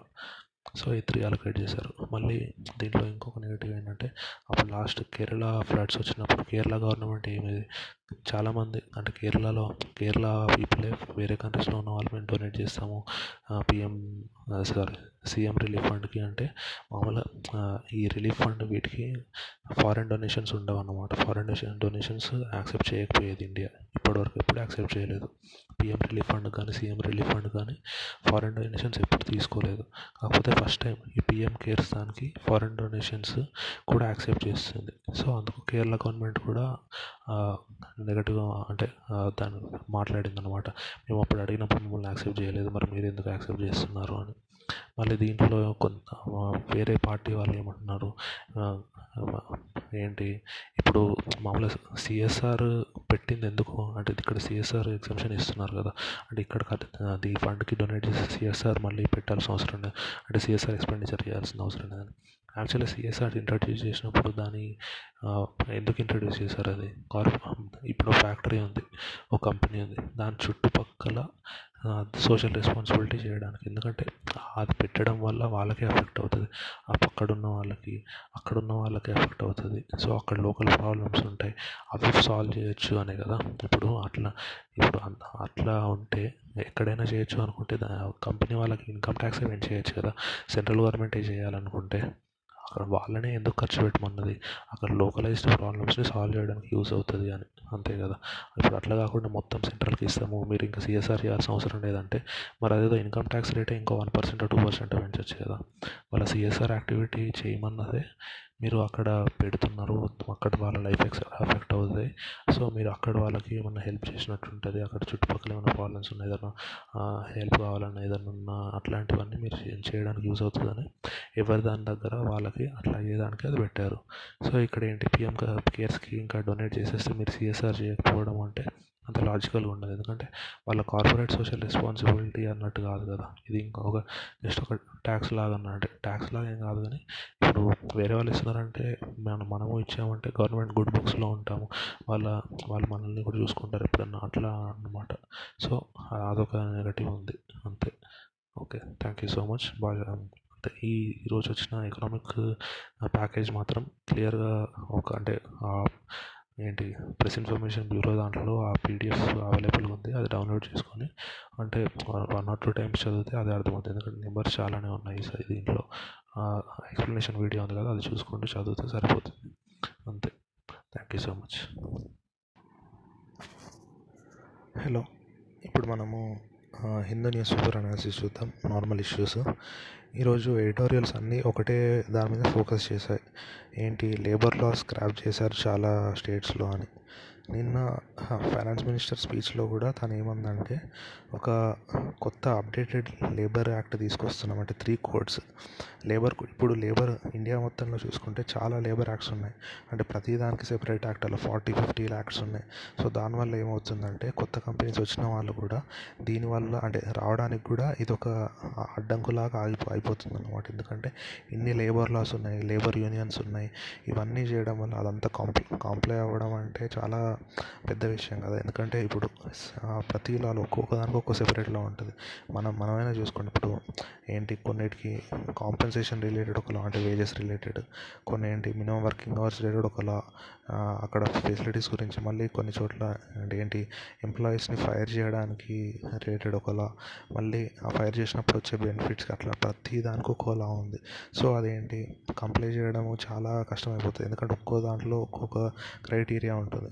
ఇప్పుడు మనం చూస్తాం కొన్ని ఫ్యాక్టరీస్ యాక్ట్ ప్రకారము అంటే అది దేనికి వర్తిస్తుంది అంటే ఇంతమంది ఎంప్లాయీస్ ఉండాలి అలా ఉంటుంది. ఇంకో యాక్ట్ ప్రకారం చూసుకుంటే అది ఇంకొకటి ఉంటుంది. అది చాలా కాంబర్సమ్ సో ఇప్పుడు వీళ్ళు ఏం చేస్తున్నారు? గవర్నమెంట్ సెంట్రల్ గవర్నమెంట్ ఈ అన్నిటిని మెర్జ్ చేసి సింపుల్గా త్రీ కోడ్స్ లేబర్ కోడ్స్ అంటే ఫార్టీ చేంజ్ నుంచి వాటిని త్రీకి తగ్గిద్దాము. అప్పుడు ఈజీ అవుతుంది ఇన్వెస్టర్స్ కంప్లై అవ్వడానికి కానీ వీళ్ళ ఫెసిలిటీస్ పెంచడానికైనా కూడా అన్నట్టు నిన్న మాట్లాడింది. మాట్లాడుతూ అదొకటి వచ్చింది. అది కాకుండా ఇంకొక న్యూస్ కూడా వచ్చింది అనమాట ఏంటి ఫారెన్ ఇన్వెస్టర్స్ ఇండియాకి ఎందుకు రావట్లేదు అని ఒక ఆర్టికల్ వచ్చింది. అంటే కొన్ని ఆర్టికల్స్ వచ్చాయి. దాంట్లో వాళ్ళు చెప్తున్న మేజర్ రీజన్ ఏంటి? వాళ్ళు వియట్నాం చూస్ చేసుకోవడానికి ఉన్న మేజర్ రీజన్ కూడా थोड़ा అక్కడ లాస్ అనేవి క్యాపిటలిస్ట్ అంటే ఇండస్ట్రియలిస్ట్ని ఎంకరేజ్ చేసేలా ఉంటాయి. కాకపోతే ఇక్కడ ఏంటి ఈ ట్రేడ్ యూనియన్స్ వాళ్ళ వాళ్ళది ఎక్కువ ఉంటుంది. వాళ్ళ వాళ్ళ ఇన్ఫ్లుయెన్స్ ఎక్కువ ఉంటుంది ఇక్కడ. సో ఏంటి వాళ్ళకి flexibility of hiring and firing ఉండదు ఫస్ట్. అదొకటి మెయిన్ థింగ్. ఎందుకంటే వాళ్ళది బిజినెస్ అప్పుడు ఎప్పుడు ఇంకా అవసరం లేనప్పుడు ఎంప్లాయీస్ని ఇష్టం వచ్చినట్టు తీసేద్దాము అనేలా ఉండదు. ఇప్పుడు ఫారిన్ కంట్రీస్లో అలా ఇంత మన ఇండియా దగ్గర ఉన్నంత స్ట్రిక్ట్గా లాస్ ఉండవు. ఈ లేబర్ లాస్ వరకు చూసుకుంటే. అంటే వేజెస్ లాస్ వాళ్ళ స్ట్రిక్ట్ ఉంటాయి. నేను అనేది ఈ ఓన్లీ హైరింగ్ దీని రిలేటెడ్ వేజెస్ అట్లాంటి వాటివి ఫారెన్లోనే స్ట్రాంగ్గా ఉంటాయి లాస్. మన దగ్గర వేజెస్ అంత స్ట్రాంగ్ ఉండకపోయినా ఇది ఉంటుంది అనమాట అంటే లేబర్ యూనియన్స్ గొడవ గొడవలు జరుగుతాయి. ఇప్పుడు ట్రేడ్ బ్రేక్స్ జరుగుతాయి. మధ్య మధ్యలో లోకల్ లోకల్ అడ్మినిస్ట్రేషన్ తోటి గొడవలు జరుగుతాయి. లోకల్ పీపుల్ తోటి గొడవలు ఉంటాయి. సో ఇవన్నీ రీజన్స్ అట్లా స్టేట్ చేస్తూ వాళ్ళు చెప్పారు. సో దానికి ఈరోజు కొన్ని ఎడిటోరియల్స్ వచ్చాయి అట్లా. ఏంటి మెయిన్గా మైగ్రెంట్ వర్కర్స్ గురించి ఈ లేబర్ లాస్ గురించి అట్లా. ఫస్ట్ మైగ్రెంట్ వర్కర్స్ గురించి మాట్లాడుకుందాం. వీళ్ళు ఏమంటున్నారు ఇప్పుడు లాస్ట్ చూస్తున్నాం మనం last one one and half month నుంచి ఏంటి అందరూ ఇంటికి వెళ్ళడానికి ట్రై చేస్తున్నారు. వాళ్ళకి కాకపోతే ట్రాన్స్పోర్టేషన్ ఫెసిలిటీ ఇవ్వకుండా ఇవ్వట్లేదు కాబట్టి వాళ్ళు నడుచుకుంటూ వెళ్తున్నారు. అలా వెళ్ళడం వల్ల అదేంటి బేసిక్ హ్యూమన్ డీసెన్సీకి ఎగెన్స్ట్ అన్నట్టే కదా. వాళ్ళకు ఆపర్చునిటీ అనేది ఇప్పుడు మనకు opportunity to live a dignified life అనేది ఒకటి ఉంటుంది మన ఫండమెంటల్ రైట్స్లో అంటే అది సపరేట్ అన్నమాట. సో ఆ డిగ్నిటీ తీసేస్తున్నట్టే కదా. వీళ్ళని ఏంటి? వాళ్ళకి ఫుడ్ లేకుండా షెల్టర్ లేకుండా మొత్తం ఇంకా కంప్లీట్ గాలి కొదిలేసినట్టు ఆ రేంజ్లో సో అలా ఏంటి? వీళ్ళు దాన్ని వాళ్ళు ఏమన్నారు? ఇది కొలోనియల్ ఎక్స్ప్లోటేషన్ లాగానే. అంటే అప్పట్లో బ్రిటిష్ వాళ్ళు చేసింది ఇంతే కదా. వాళ్ళతో పని చేయించుకొని వాళ్ళకి అవసరం ఉన్న వాళ్ళని పట్టించుకోకుండా వాళ్ళని వాళ్ళ దానికి వాళ్ళని వదిలేయడం ఓన్లీ ప్రాఫిట్ సంపాదించుకునేడానికి ఒక వస్తువులాగా వాడుకోవడం తప్పితే ఇంకా వేరేది లేదు మైగ్రెంట్ వర్కర్స్ని అని ఫస్ట్ మేజర్ పాయింట్ కొలోనియల్ అంటే ఇంకా కొలోనియల్ లానే ఉంది. మీరు ఇంకా వాళ్ళని ఎక్స్ప్లాయిట్ చేయడం తప్ప ఇంకేమైనా ఉందా? మీరు వాళ్ళని చూడట్లేదు కదా అంటున్నారు. మళ్ళీ సెకండ్ పాయింట్ ఏమంటున్నారు? మనది డెమోక్రసీ. డెమోక్రసీలో ప్రతి ఒక్క లైఫ్కి డిగ్నిటీ తోటి ప్రతి ఒక్క పర్సన్కి లైఫ్ని డిగ్నిటీ తోటి లీడ్ చేసే అది ఉండాలి. డిగ్నిటీ అంటే ఇక్కడ ఏంటి? డిగ్నిటీ అంటే ఏంటి?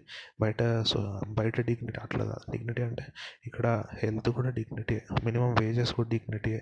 వీక్లీ ఇంత వర్క్ చేయాలనే అనేది కూడా డిగ్నిటీయే వీక్లీ ఇంత లీవ్స్ రావాలనేది డిగ్నిటీయే శానిటేషన్ అనేది డిగ్నిటీయే హెల్త్ అనేది సేఫ్టీ అనేది డిగ్నిటీయే ఇక్కడ ఏంటి ఇవన్నీ వాళ్ళని పోతున్నాయి అవునా కదా? ఇప్పుడు ఏంటి చాలా చోట్ల వీళ్ళని ఎక్స్ప్లోర్ చేస్తారు ఈ మైగ్రెంట్ లేబర్స్ నార్మల్గా వర్కింగ్ అవర్స్ అంటే ఏంటి?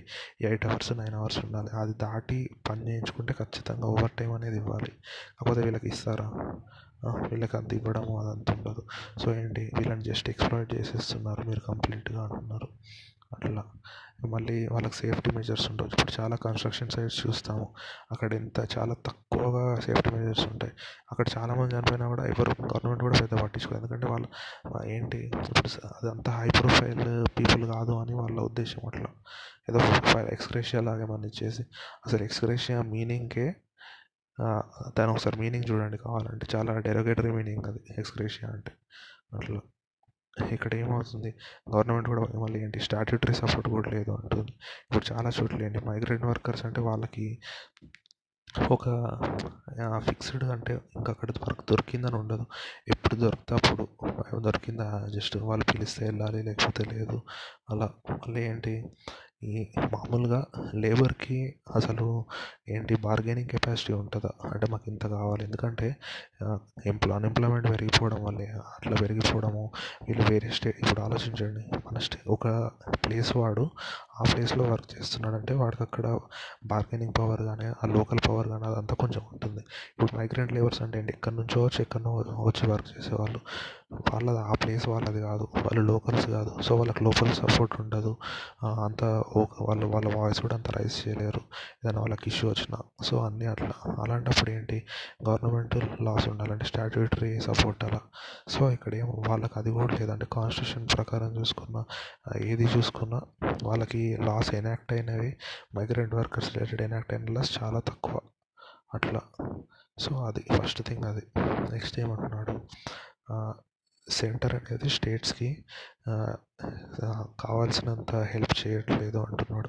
ఇప్పుడు ఇంతకుముందు ఎలా ఉండేది? జిఎస్టీ రాకముందు మన స్టేట్స్కి ఎక్సైజ్ ఉండేది మన సేల్స్ ట్యాక్స్ ఉండేది అవునా? అంటే వ్యాట్ సో అవి రెండు ఉండేది. సారీ. సేల్స్ ట్యాక్స్ ఉండేది మన వ్యాట్ ఇవన్నీ ఉండేవి కాబట్టి అప్పుడు ఏమయ్యేది మనకు? గవర్నమెంట్కి ఏదైనా అవసరం పడ్డది. ఇప్పుడు ఇవి లోకల్ ఫ్యాక్టర్స్.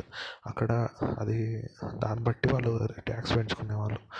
కాకపోతే ఇప్పుడు ఏమైంది? అది జిఎస్టీ ఆంబిట్లోకి వెళ్ళిపోయేసరికి స్టేట్ దగ్గర ఆ ట్యా ట్యాక్స్ పెంచే ఆపర్చునిటీ కూడా లేదు. ఏదైనా వస్తువులు సైడ్ మీద. స్టేట్ దగ్గర ఉన్న కొన్ని ఉన్నవి ఏంటి? ఒకటి లిక్కర్.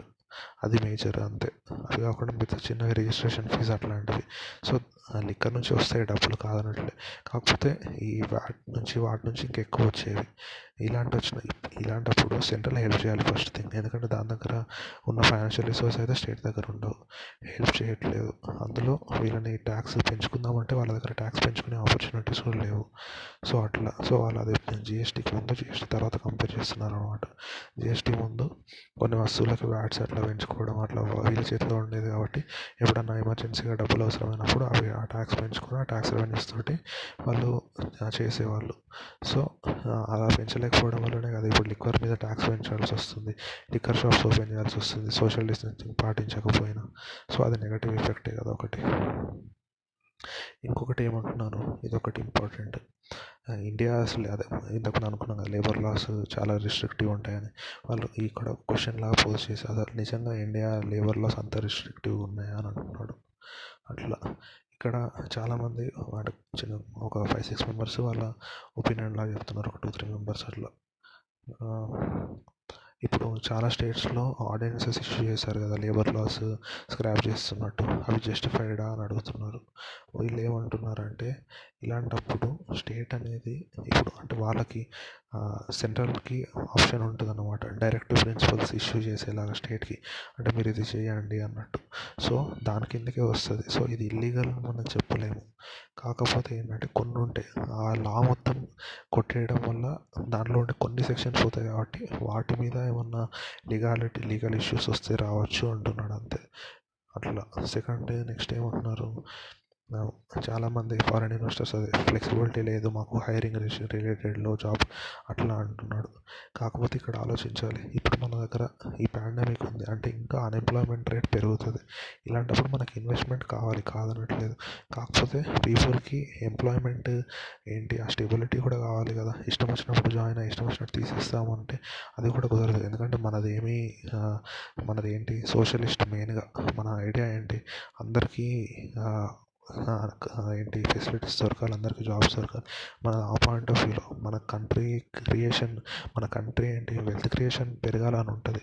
కాకపోతే ఏంటి అది ఇన్కమ్ ఇన్ఈక్వాలిటీతో పెరిగే వెల్త్ క్రియేషన్ కాదు.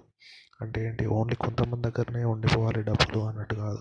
ప్రతి ఒక్కరూ ఈక్వల్గా ఎదగాలని మన కంట్రీ మోటో ఎందుకంటే మన డెమోక్రటిక్ సోషలిస్ట్ కంట్రీ కాబట్టి ప్రతి ఒక్కరు పెరగాలి సో అక్కడ ఆ పాయింట్ అంటే ఏంటి? ఈ కంపెనీస్ చెప్తున్నట్టు ఫ్లెక్సిబిలిటీ అండ్ ఇష్టం వచ్చినప్పుడు తీసేస్తాము అనడం కరెక్ట్ కాదు. ఎందుకంటే ఇప్పుడు కొన్ని చైనాస్లో అట్లా కొన్ని కంట్రీలో ఉంటాయి. యూఎస్లో కానీ అక్కడ ఏంటి? సడన్గా వాళ్ళకి జాబ్ పోయింది అనుకోండి వాళ్ళకి అన్ఎంప్లాయ్మెంట్ అలవెన్స్ ఇస్తారు యూఎస్లో ఇప్పుడు జాబ్ చేస్తే అక్కడ సిటిజన్స్ వాళ్ళకి జాబ్ చేస్తూ చేస్తూ వాళ్ళ జాబ్ పోయింది అనుకోండి వాళ్ళకి ఏంటి అన్ఎంప్లాయ్మెంట్ అలయన్స్ లాగా వాళ్ళు అప్లై చేసుకోవచ్చు. కాకపోతే మన ఇండియాలో అలాంటి సిస్టమ్ ఉందా? జాబ్ చేస్తున్న వాళ్ళకి జాబ్ పోతే జాబ్ మళ్ళీ ఇంకో జాబ్ దొరికే వరకు అట్లా అంటే అసిస్టెన్స్ ఇవ్వడం అలా లేదు కదా. సో అలా ఇష్టం వచ్చినట్టు హైర్ చేస్తాము హైర్ చేస్తాము అని అనుకుంటే అది కరెక్ట్ కాదు. మళ్ళీ దాంట్లో ఇంకొకటి కూడా ఉంటుంది మనం ఆలోచించుకోవాల్సింది. ఎందుకంటే ఇప్పుడు ఎంప్లాయీ కొన్ని యాక్ట్స్ ఉంటాయి ఎలాంటివి? దాంట్లో మన శాలరీ అనేది ప్రతి ఇయర్ ఆన్ ఇయర్ పెరుగుతుంది. అలా ఉంటాయి. కొన్ని ఇంకా పెన్షన్స్ కానీ లేకపోతే గ్రాట్యుటీ కానీ అవి ఇలా మన వర్క్ మన ఎంత వర్క్ చేస్తున్నామో దాన్ని బట్టి అది పెరుగుతూ ఉంటాయి. సో ఇక్కడ ఏంటి? అలా అప్పుడు కంపెనీ మీద బర్డెన్ పెరుగుతుంది కదా. అప్పుడు ఏం చేస్తారు? సింపుల్గా వాళ్ళందరినీ ఫైర్ చేసేసి కొత్త వాళ్ళని తీసుకుంటారు. అప్పుడు ఏంటి? శాలరీ బర్డెన్ కూడా తగ్గిపోతుంది కదా. ఎందుకంటే ఎవరైనా చేయగలుగుతారు ఆ పని. సో అలా ఇష్టం. అప్పుడు ఇట్లాంటి రూల్స్ లేకపోతే ఏమవుతుంది? కంపెనీ ఇష్టం వచ్చినట్టు ఫైర్ చేసేస్తుంది. వాళ్ళ వాళ్ళ బెనిఫిట్ కోసం ఇట్లా గ్రాట్యుటీ వేయాల్సి వస్తుంది అట్లా ఇట్లా అన్నట్టు పెరిగే శాలరీ కొద్దీ అది కూడా పెరుగుతుంది కదా పర్సంటేజ్ సో అలా అని ఫైర్ చేసి అట్లా చేస్తారు. సో అది కరెక్ట్ కాదు అనే ఒక ఒపీనియన్ చెప్తున్నారు. మళ్ళీ ఏంటి? ఇప్పుడు లేబర్లో కూడా రెండు రకాల మనకి వైట్ కాలర్ బ్లూ కాలర్ వీళ్ళందరూ ఉంటారు కదా. సో అలా ఏంటి? వైట్ కాలర్ జాబ్స్ కొంచెం అంతే ఉండదు. ఎందుకంటే వాటి అది కొంచెం సెక్యూర్గా ఉంటుంది. దాంట్లో ఇయర్ దాటి దాంట్లో మ్యాక్సిమం ఎట్లా? ఒక ఒకసారి సడన్గా ఇంకా ఆపేయడం అన్నట్టు ఉండదు వర్క్. సో వాళ్ళ దాంట్లో కొంచెం ఫైరింగ్ పర్సంటేజ్ చూసుకుంటే తక్కువ ఉంటుంది. అంటే లాస్ లేకపోయినా వీళ్ళు చెప్పేది. ఇప్పుడు ఈ లేబర్లో స్క్రాప్ చేస్తారు కదా కొన్ని. అలా లేకపోయినా కూడా వైట్ కలర్ జాబ్స్ వాళ్ళకి పడే ఎఫెక్ట్ కొంచెం తక్కువే ఉంటుంది. బ్లూ కలర్ జాబ్స్ అంటే చిన్న చిన్న జాబ్స్ ఉంటాయి కదా కొంచెం అలాంటివి. అలాంటివి ఏంటి? వాళ్ళ వాళ్ళ వాళ్ళకి ఏంటి వాళ్ళకి ఈ సేఫ్ గార్డ్ చేసే లాస్ లేకపోతే వాళ్ళని ఇష్టం వచ్చినప్పుడు ఇష్టం వచ్చినట్టు ఎక్స్ప్లాయిట్ చేస్తారు అంటున్నాడు అట్లా. నెక్స్ట్. ఏమంటున్నాడు ఇండస్ట్రీ ఇప్పుడు మొన్న ఒకటి న్యూస్ వచ్చింది ఏంటి? ఫస్ట్ ఇప్పుడు గవర్నమెంట్ మైగ్రెంట్ వర్కర్స్ని వాళ్ళ ఓన్ స్టేట్స్కి పంపించడానికి ట్రైన్ స్టార్ట్ చేయమని చెప్పింది కదా. అలాగే కర్ణాటకలో కూడా స్టార్ట్ చేస్తాము అనుకున్నారు. ఈరోజు స్టార్ట్ చేద్దాం అనుకున్నారు. ఏమైంది? నిన్న నైట్ చీఫ్ మినిస్టర్ వెళ్ళి అక్కడ ఉండే చీఫ్ మినిస్టర్ తోటి అక్కడ ఉన్న కాంట్రాక్టర్స్ అందరూ బిల్డింగ్ కాంట్రాక్టర్స్ ఉంటారు బిల్డర్స్ వాళ్ళందరూ మీటింగ్ పెట్టారనమాట మీటింగ్ పెట్టి మైగ్రెంట్ వర్కర్స్ని పంపించకండి. మాకు వర్క్ స్టార్ట్ అవుతుంది. సో మాకు వర్కర్స్ కావాలి వాళ్ళని పంపించకండి అన్నారు. అప్పుడు ఏమైంది? కర్ణాటక గవర్నమెంట్ ఆ ట్రైన్స్ క్యాన్సిల్ చేసింది. అప్పుడు ఏంటి అందరూ ఇంకా గొడవ చేశారు. అంతే కదా ఇప్పుడు ఆలోచించండి. ఒక ఎంప్లాయర్ ఎంప్లాయీ తనకి కావాలనుకుంటే వర్క్ చేసుకుంటాడు. తనకు వద్దు అనుకుంటే ఇంటికి వెళ్తాడు అవును? వాడు ఇంటికి వెళ్తా అంటుంది. ఎందుకు వర్క్ చేయను అని కాదు కదా. అక్కడ ఉండే పొజిషన్ కూడా లేదు చాలామందికి. ఫెసిలిటీస్ లేకుండా అలా ఇలా ఉంటున్నారు? మరి అలాంటప్పుడు ఈ వాళ్ళని పంపించకండి అన్న బిల్డర్స్ కాంట్రాక్టర్స్ వాళ్ళ గురించి ఏమైనా కేర్ తీసుకున్నారా? చాలా తక్కువ మంది తీసుకున్నారు. అందుకే కదా వాళ్ళకి ఇప్పుడు కేర్ తీసుకొని వాళ్ళకి ఉండడానికి కానీ తినడానికి కానీ ఫెసిలిటీస్ అన్నీ లేబర్ ఏంటి ఆ బిల్డర్స్ కాంట్రాక్టర్స్ ప్రొవైడ్ చేస్తుంటే వాళ్ళ ఇంటికి వెళ్తా అంటే చాలా తక్కువ మంది అనేవాళ్ళు. ఇంతమంది అనడానికి కారణం ఏంటి? వాళ్ళని ఎవరిని ఎవరి లైఫ్కి వాళ్ళని వదిలేశారు? పట్టించుకోకుండా ఆ ఎంప్లాయర్స్ అంటే వాళ్ళు ఏమి ఎంప్లాయీస్ అన్నట్టు కాదు కదా ఫిక్స్డ్ ఎంప్లాయీస్ కాదు కదా జస్ట్ కాంట్రాక్ట్ బేసిస్లో తీసుకున్నారు. అందుకే వాళ్ళకి రైట్స్ కూడా ఏమి ఉండవు మైగ్రెంట్ లేబర్స్కి అది ఇంకా డేంజరస్ కదా. ఎందుకంటే ఇలాంటిది వచ్చినప్పుడు వాళ్ళని వదిలేశారు మొత్తానికి. సో కర్ణాటక గవర్నమెంట్ అలా చేసింది. అందరూ నెగటివ్గా మొత్తము రియాక్ట్ అయ్యేసరికి మళ్ళీ ట్రైన్స్ స్టార్ట్ చేసింది అట్లా. ఇంకేమన్నా అదే దాన్ని ఇంకో క్వశ్చన్ అడుగుతున్నాడు అంటే చైనా నుంచి మనకి ఇన్వెస్ట్మెంట్స్ రావాలంటే మరి ఇది తప్ప ఇంకేమన్నా దారి ఉందా అంటే ఇట్లా చేయాల్సిందే కదా ఇంకా మనం ఏం చేయలేం కదా అంటున్నారు. కాకపోతే ఇక్కడ మనం చూసుకోవాల్సింది ఏంటంటే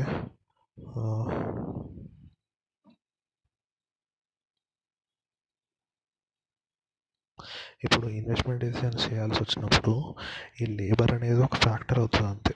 కాకపోతే లేబర్ ఒక్కటే ఫ్యాక్టర్ కాదు. ఇంకా ల్యాండ్ ఉంటుంది గవర్నమెంట్ రెగ్యులేషన్స్ ఉంటాయి గవర్నమెంట్ పర్మిషన్స్ ఉంటాయి. సో అవన్నీ ఉంటాయి. మీరు చైనా నుంచి ఇన్వెస్ట్మెంట్స్ ఇక్కడికి తెచ్చుకోవాలి అనుకుంటే వాటిలో చేంజెస్ చేయండి మీరు బ్యూరోక్రసీలో నెల నెలకు పెండింగ్ పెట్టి చాలా మంత్స్ పెండింగ్ పెట్టి పర్మిషన్స్ అలా చేయడం కాదు. ల్యాండ్స్ కూడా గొడవలు లేకుండా ఉన్న ల్యాండ్స్ వాళ్ళకి వీళ్ళని తొందరగా వాళ్ళకి అప్పగించండి. అలా మిగతావన్నీ చేసినప్పుడు మన గవర్నమెంట్ దగ్గర కూడా ఒక ఆప్షన్ ఛాన్స్ ఉంటుంది.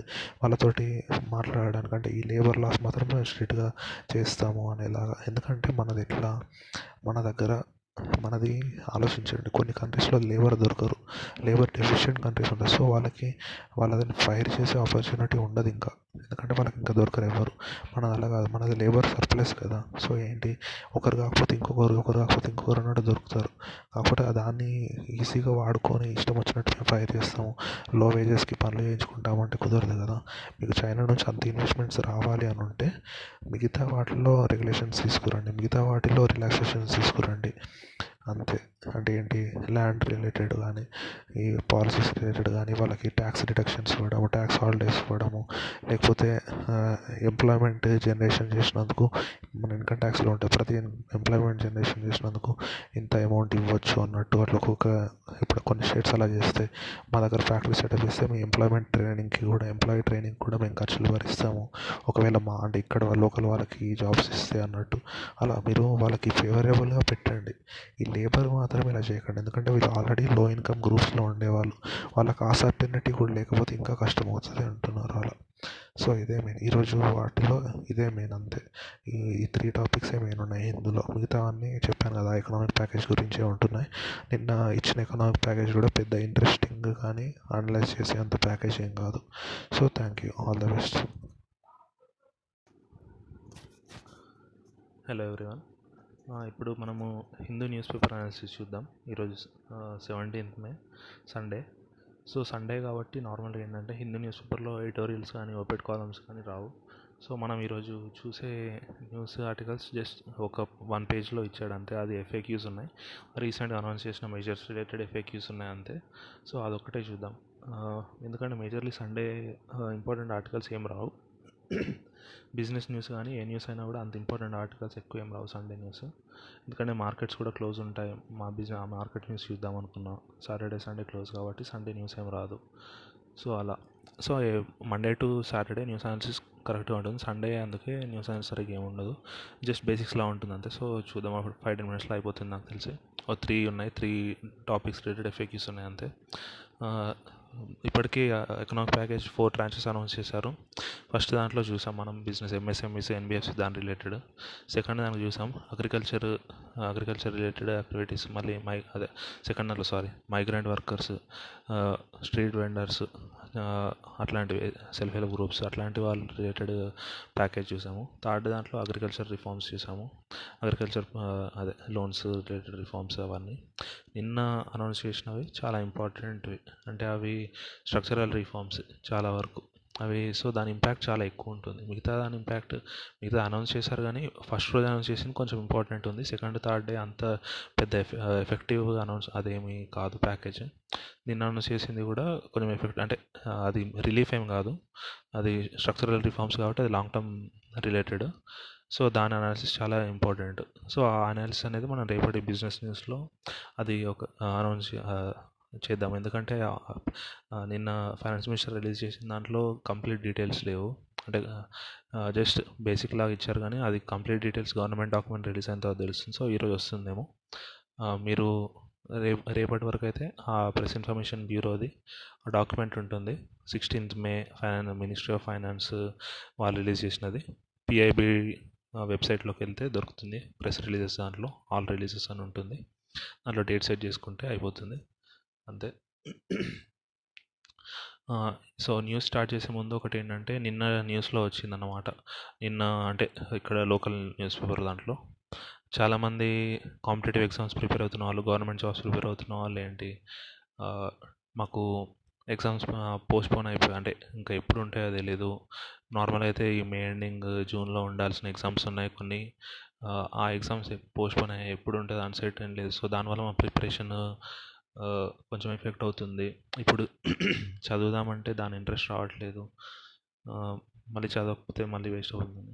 సో అదొకటే నార్మల్గా సెంట్రల్ గవర్నమెంట్ కూడా చాలానే అంటే ఈ జేఈ వాటి అన్నీ అయితే జూలైలోనే అనౌన్స్ చేసింది. సో నార్మల్గా ఆ టైంలోనే ఉంటాయి. ఎందుకంటే అప్పటి వరకు అయితే ఇప్పుడు ట్రావెల్ ట్రాన్స్పోర్ట్ స్టార్ట్ కావడానికి కానీ స్టార్ట్ అయినా కూడా అందరూ అదేం ఫుల్ కెపాసిటీలో స్టార్ట్ ఏం అవ్వవు కదా ఈ మేలో అయితే. జూన్లో మెల్లిగా స్టార్ట్ అయినా కూడా ఇట్ టేక్స్ టైం అందరికీ టైం పడుతుంది కదా. ఇప్పుడు కొంతమంది సెంట్రల్ గవర్నమెంట్ రిలేటెడ్ ఎగ్జామ్స్ అయితే దాని సెంటర్స్ ఒక దగ్గర ఉంటాయి అలా. సో అది అందరికి టైం పడుతుంది కాబట్టి నార్మల్ జూలైలో ఉంటుంది. So you have ample time ఏంటి ఇప్పుడు మే మే సెవెంటీన్త్ ఈరోజు. జూన్ జూలై అంటే నియర్లీ టూ మంత్స్ అవుతుంది ఎగ్జా టూ మంత్స్ ఉంది కాబట్టి టూ మంత్స్ మీరు చదువుకుంటే సరిపోతుంది. ఎందుకంటే ఇప్పుడు ఏంటి నార్మల్గా ఇప్పుడు ఎంప్లాయ్మెంట్ మన ఎంప్లాయ్మెంట్ డేటా మన గవర్నమెంట్ అంత ప్రొయాక్టివ్గా ఏం రిలీజ్ చేయదు. కాకపోతే వేరే కంట్రీస్ వేరే కంట్రీస్ రిలీజ్ చేస్తే ఇప్పుడు మంత్లీ కానీ ఫోర్ట్ నైట్లీ కానీ రిలీజ్ చేస్తుంది అంటే ఫిఫ్టీన్ డేస్కి ఒకసారి ఫోర్టీన్ డేస్కి ఒకసారి అలా. సో దాన్ని బట్టి చూస్తుంటే కంటిన్యూస్గా అన్ఎంప్లాయ్మెంట్ పెరు రేట్ పెరుగుతూనే ఉంది వేరే కంట్రీస్లో మన కంట్రీలో కూడా అదే అవుతుంది. గవర్నమెంట్ రికార్డ్ కాకుండా ప్రైవేట్ వాళ్ళు చెప్తున్న దాని ప్రకారం చూసుకున్నా కూడా అంతే ఉంది. సో ఇప్పుడు ఏంటి గవర్నమెంట్ జాబ్స్ కానీ దేనికైనా కాంపిటీషన్ చాలా పెరుగుతుంది. సో మీరు ఇప్పుడు అనుకోవచ్చు. అంటే ఇంట్లో ఉంటే అదొక మెంటల్ ప్రెషర్ ఉంటుంది గ్యారంటీగా కాకపోతే అది ఇంకా మనం ఇంకా ఫ్యామిలీ వాళ్ళతో షేర్ చేసుకోవడం కానీ ఇంకా అదొకటే. దానికి వేరే చాయిస్ ఏం లేదు. ఇంకా కొంచెం అంటే ఇంతకుముందు చదివినంత ఎఫెక్టివ్గా చదవలేము అనేది గ్యారంటీయే కానీ ఇప్పుడు టైం పెరిగింది కాబట్టి సో డైలీ చ స్టడీ అవర్స్ కొంచెం తగ్గినా కూడా మనం అనుకున్న ప్లాన్కి స్టిక్ అనవడం అవ్వడం అనేది బెస్ట్. ఎందుకంటే ఇంకా కొన్ని ఎగ్జామ్స్కి డేట్స్ అనౌన్స్ అయిపోయాయి. సో వాళ్ళకి ఇంకా క్లియర్ టైం టేబుల్ అనేది తెలుస్తుంది. కొన్ని ఎగ్జామ్స్కి అనౌన్స్ కాకపోయినా నార్మల్లీ జూలై ఎండింగ్ అలాగే ఉంటాయి. సో ఏం ప్రాబ్లం లేదు. ముందు షెడ్యూల్ వేసుకు ముందైతే అనుకొని ఉంటారు కదా ఈ షెడ్యూల్ అని. సపోజ్ కొంతమంది జాబ్ చేస్తున్న వాళ్ళు అలా daily three and half hours four hours అలా అనుకుంటారు. Morning two hours night two hours అలా. సో అలాంటి వాళ్ళు ఏంటి? ఈ న్యూస్ ఆర్టికల్స్ ఏమన్నా ఈ ఇది ఏంటి? ఒక half an hour one hour అలా న్యూస్ అంటే కరెంట్ అఫైర్స్ కూడా కాంపిటేటివ్ ఎగ్జామ్స్లో యూజ్ అవుతుంది. సో అదొకటి చేయడము. మళ్ళీ అది కాకుండా ఇంకో టూ అవర్స్ అలా నార్మల్ మీ స్టడీది చదువుకోవడం. షెడ్యూల్ వచ్చే వరకు ఇది ఇలా అయినా చదివితే మీరు ఎందుకంటే జాబ్ చేసేవాళ్ళు అనుకోండి వన్ మంత్ ముందు ఫిఫ్టీన్ డేస్ ముందు అయితే లీవ్ తీసుకుంటారు కదా ఖచ్చితంగా. సో అలాంటి వాళ్ళకి అప్పటి వరకు అయితే త్రీ అండ్ హాఫ్ అవర్స్ అనేది మనము అది మైండ్లో పెట్టుకొని అదే three and half four hours అంతకంటే ఎక్కువ అయితే చదవగలరని నేను అనుకోను. ఎందుకంటే morning nine to seven nine to seven అయితే అంటే ట్రావెలింగ్ టైం తగ్గుతుంది. ఇంట్లోనే ఉండి చేస్తున్నారు కాబట్టి అందరూ. సో వాళ్ళకి morning one and half hour night two hours అలా maximum three to four hours అలా చదవగలుగుతారు. అది మాత్రం ఎఫెక్టివ్గా యూజ్ చేసుకోండి అంతే. ఎందుకంటే మళ్ళీ ఇప్పుడైతే కాంపిటీషన్ అయితే చాలానే పెరుగుతుంది. కొంతమంది ఏంటి ఇంతకుముందు ప్రైవేట్ జాబ్ అనుకున్న వాళ్ళు కూడా ఇప్పుడు చాలామంది చూస్తున్నారు అన్సర్టనిటీ అంటే ఇప్పుడు జాబ్ చాలా అంటే స్ట్రాంగ్ అంటే మంచి మంచి కంపెనీస్ వాళ్ళు కూడా వాళ్ళు లే ఆఫ్స్ చాలానే పెరుగుతున్నాయి. ఇంకా లే ఆఫ్ న్యూస్ ఇండియాలో అంత ఎక్కువ రావట్లేదు. సో అది గుడ్ సైన్ అని చెప్పలేం కానీ అంటే ఇంకా స్టార్ట్ అవుతుంది. ఆ ఇంపాక్ట్ ఇంకా కంప్లీట్గా రాలేదు కదా. ఇంపాక్ట్ వచ్చిన తర్వాతనే కదా వాళ్ళ మీద ఇంపాక్ట్ వాళ్ళ మీద పడేది అయితే. సో ఆ లేఆఫ్స్ అనేది కూడా స్టార్ట్ అవుతాయి. సో వాళ్ళు కూడా దీనికి సైడ్ వచ్చే ఛాన్స్ ఉంటుంది. సో అదొకటి ఏం గుర్తుంచుకోవాలంటే ఇంకా మనం ఇప్పుడు ఫస్ట్ ఈ ఇయరే ఇంకా బెటర్ ఎందుకంటే ఆల్రెడీ ఇప్పుడు ఇప్పుడు స్టార్ట్ అవుతున్న వాళ్ళు ఎవరు ఎగ్జామ్కి అంటే ఏంటి ప్రిపేర్ అయ్యి ఉండరు. లేకపోతే ఎగ్జామ్కి అప్లై చేసి ఉండరు. నెక్స్ట్ ఇయర్ ఇంకా కొంచెం అన్ఎంప్లాయిడ్ యూత్ పెరుగుతారు కాబట్టి సో వాళ్ళు ఇంకా నెక్స్ట్ ఇయర్ అప్లై చేసుకోవడానికి ఛాన్స్ ఎక్కువ ఉంది సో ఈ ఇయర్ నెక్స్ట్ ఈ టూ మంత్స్ అది మాత్రం గ్యారంటీగా గుర్తుంచుకోవాలి. రోజు అంటే పోనీ ఎక్సెప్షన్ ఆఫ్ సండే సండే ఒక్కరోజు వదిలేసినా కూడా మిగతా సిక్స్ డేస్ మాత్రం డైలీ జాబ్ చేస్తున్న వాళ్ళు daily three and half hours అయితే చదువుకోవడం అనేది ఇంపార్టెంట్. అలా దాంట్లో న్యూస్ మీరు one one and half hour అలా పెట్టుకున్నా మిగతా మీ స్టడీ పోర్షన్ ఉంటుంది కదా. ఆల్రెడీ చాలామంది ఇప్పుడు ఇప్పుడు నార్మల్గా ఈ ఈ మంత్లో ఉండాలి ఈ మంత్ నెక్స్ట్ మంత్ అలా ఉండాలి ఎగ్జామ్స్ అంటే ఆల్రెడీ చదివి ఉన్నారు. ఇప్పుడు రివిజన్ చేసుకోవడమే కాబట్టి దానికి టూ అవర్స్ సరిపోతుంది. సో అంతే. మేజర్ టాపిక్స్ అన్నీ మనం ముందేసుకున్న షెడ్యూల్ ప్రకారము. డైలీ ఇది టూ అవర్స్ అట్లా చదువుకోవాలి. అంతే. మ్యాక్సిమం అందరు ఇంట్లో ఉంటున్నారు కాబట్టి అదొక డిస్టర్బెన్స్ ఉండొచ్చు. చాలా అంటే నాకు కూడా తెలుసు కదా దాని ప్రకారం చెప్తున్నా. చాలామంది ఇంట్లో ఇంట్లో ఉండడం వల్ల చదువుకోవడం అవ్వట్లేదు. ఇంట్లో మా ఫ్రెండ్స్ కానీ ఎవరైనా ఇంట్లో ఉండడం వల్ల చదువుకోవడం అవ్వట్లేదు. స్టూడెంట్స్ కానీ అదే అంటున్నారు. ఇంట్లో చదువుకోవడం అవ్వట్లేదు అలా. సో అదొక దానికి ఇంకా వేరే ఆప్షన్ ఏమి ఉండదు. మా అంటే అందరు ఇంట్లో బిజీ ఉండే టైం ఏంటి నార్మల్గా? మార్నింగ్ లెవెన్ వరకు ట్వెల్వ్ వరకు అప్పుడు కొంచెం ఇంట్లో బిజీ ఉంటుంది. మళ్ళీ సాయంత్రం ఫోర్ నుంచి అలా బిజీ స్టార్ట్ అవుతుంది. సో మధ్యాహ్నం నార్మల్గా ఇంట్లో ఇంట్లో వాళ్ళు కొంచెం రెస్ట్ తీసుకోవడం కానీ అలా. సో అప్పుడు కొంచెం మనకు పీ పీస్ఫుల్ ఎన్విరాన్మెంట్ ఉంటుంది. సో అప్పుడు చదువుకోవడమే బెస్ట్ వేరే వాళ్ళ డిస్టర్బెన్స్ కూడా ఉండదు. అట్లా. అదొకటి చదువుకోండి అంతే. All the best. ఏం ఆలోచించకండి. మా పీస్ఫుల్గా చదువుకోండి. అంతే. మీ మీ ఒక్కరికే కాదు కదా. మొత్తం కంట్రీ వైడ్ అంతే ఉంది కాబట్టి. నెక్స్ట్ ఇయర్ కంటే ఇయర్ అయితే బెటర్ నెక్స్ట్ ఇయర్ ఇంకా కాంపిటీషన్ పెరుగుతుంది. సో ఈ ఇయరే ఇయరే అయిపోగొట్టడానికి ట్రై చేసుకోండి అంతే. సో ఇప్పుడు ఆ న్యూస్ ఆర్టికల్స్ చూద్దాం. త్రీ ఆర్టికల్ త్రీ ఎఫె త్రీ టాపిక్స్ రిలేటెడ్ ఎఫెక్ట్స్ ఉన్నాయి. ఫస్ట్ది అగ్రికల్చరల్ దాని రిలేటెడ్. ఏమంటున్నాడు? First FAQ what are the reforms announce by the to the farm sector అంటున్నాడు. ఫార్మ్ సెక్టర్కి ఎప్పుడు అనౌన్స్ చేశారు రిఫార్మ్స్? మొన్న థర్డ్ మీటింగ్లో దాంట్లో ఏం అనౌన్స్ చేశారు? Nearly one point five lakhs ఆ రేంజ్లో అనౌన్స్ చేశారు. వన్ ల్యాక్ ఏమో agriculture loans Kisan credit cards ద్వారా దానిలో నుంచి లోన్స్ ఇంకా పెంచుతాము వన్ ల్యాక్ క్రోర్ వరకు అన్నారు. అవి కాకుండా ఏంటి? మళ్ళీ ఏంటి? ఫా ఈ అది ఇచ్చారు. మళ్ళీ అలా ఏంటి? ప్రైవేట్ కొన్నిట్లో ప్రైవేట్ సెక్టర్ అలో చేశారు. కాకపోతే ఏంటంటే ఇవన్నీ లాంగ్ టర్మ్కి అనౌన్స్ చేశారు. వీళ్ళేంటి? వేర్ హౌసెస్ కోల్డ్ స్టోరేజ్ అంటే అగ్రికల్చర్ ఇన్ఫ్రాస్ట్రక్చర్ పెంచడానికి కానీ ఇవన్నీ లాంగ్ టర్మ్ అనౌన్స్ చేశారు. ఇప్పుడు మనం ఆలోచించాల్సింది ఏంటంటే ఇప్పుడు చాలా ఏ కంపెనీ అయినా ఇండివిజువల్ అయినా ఎవరైనా ఇప్పుడు కంపెనీస్ విషయానికి వస్తే ఏ కంపెనీ అయినా మీరు ఆలోచించండి. అది అన్ అన్ఎక్స్పెక్టెడ్ డిస్రప్షన్స్ ఏది వచ్చినా కూడా సడన్గా ఏదన్నా ఇప్పుడు మనకు తెలియని కంటిన్యూన్సీ ఏది వచ్చినా కూడా ఏ కంపెనీస్ దాన్ని ఈజీగా ఫేస్ చేయగలుగుతాయి. దానికి బిజినెస్ కంటిన్యూటీ ప్లాన్ మనం చాలామంది చదివి ఉంటారు. ఇప్పుడు ఎంబీఏ స్టూడెంట్స్ కానీ లేకపోతే కామర్స్ స్టూడెంట్స్ కానీ వీళ్ళందరూ బిజినెస్ కంటిన్యూటీ ప్లాన్ కరెక్ట్గా మన ఇండియాలో అంత ఎవరికీ లేదు. ఇప్పుడు అదే కదా డిస్క్రిప్షన్ ఫస్ట్ ట్వంటీ డేస్ చాలామందికి అదే అయింది కదా. అంటే ఇప్పుడు కొంచెము అది స్మూత్ అయిపోయింది కానీ ఫస్ట్ ట్వంటీ డేస్ లాక్డౌన్ అయిన first March April first weeks అలా ఏమైంది. అప్పుడు కంప్లీట్గా ఎవరికి ఏం ఐడియా లేకుండా అంత పిచ్చి పిచ్చిగా అయిపోయింది.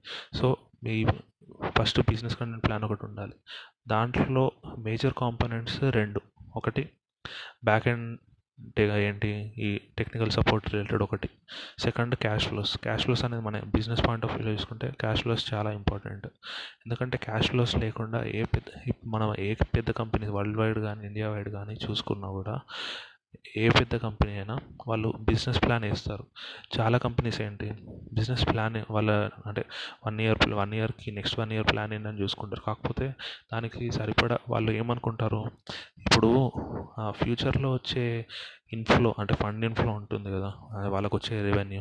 దాన్ని ఇప్పుడు వాళ్ళు డిస్కౌంట్ చేసుకొని అది మాకు ఇప్పుడు వస్తుంది అన్నట్టు వాళ్ళు దాన్ని కూడా వేసుకుంటారు. కాకపోతే అలా వేసుకోవడం కరెక్ట్ కాదు. ఎందుకంటే అదే కదా ఇప్పుడు కంటిన్యూస్ వచ్చినప్పుడు ఆ రెవెన్యూ నీకు రాకుండా అయిపోతుందనే కదా. అప్పుడు ఆ రెవెన్యూ నీకు రాకుండా అయినప్పుడు కూడా నువ్వు నీకు ఎక్స్పెన్స్కి ఇబ్బంది కాకుండా ఉండాలి.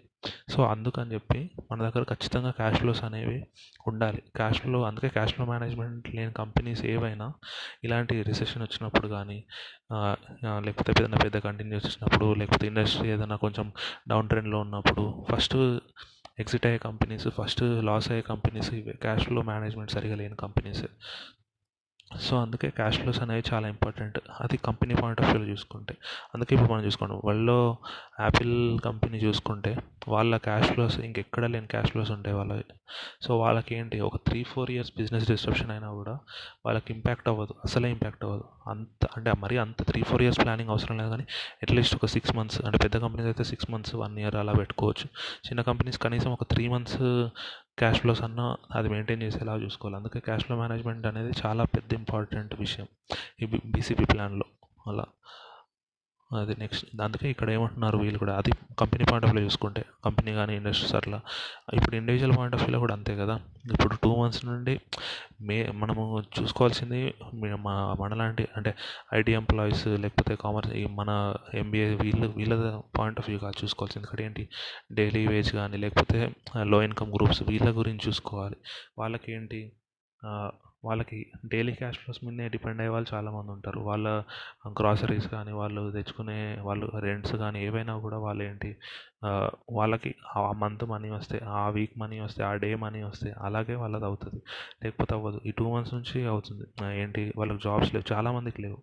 ఎందుకంటే అంత ఇన్ఫార్మల్ సెక్టర్ కాబట్టి ఇప్పుడు ఫార్మల్ సెక్టర్ అయితే ఎంప్లాయ్మెంట్ ఉంటుంది అలా ఇలా ఉంటుంది కాబట్టి ట్రేడ్ యూనియన్స్ ఉంటాయి కాబట్టి వాళ్ళకి శాలరీ కట్స్ ఉన్నా కూడా కనీసం అట్లీస్ట్ ఒక పర్సెంటేజ్ ఆఫ్ శాలరీ వస్తుంది అనేది అనుకోవచ్చు.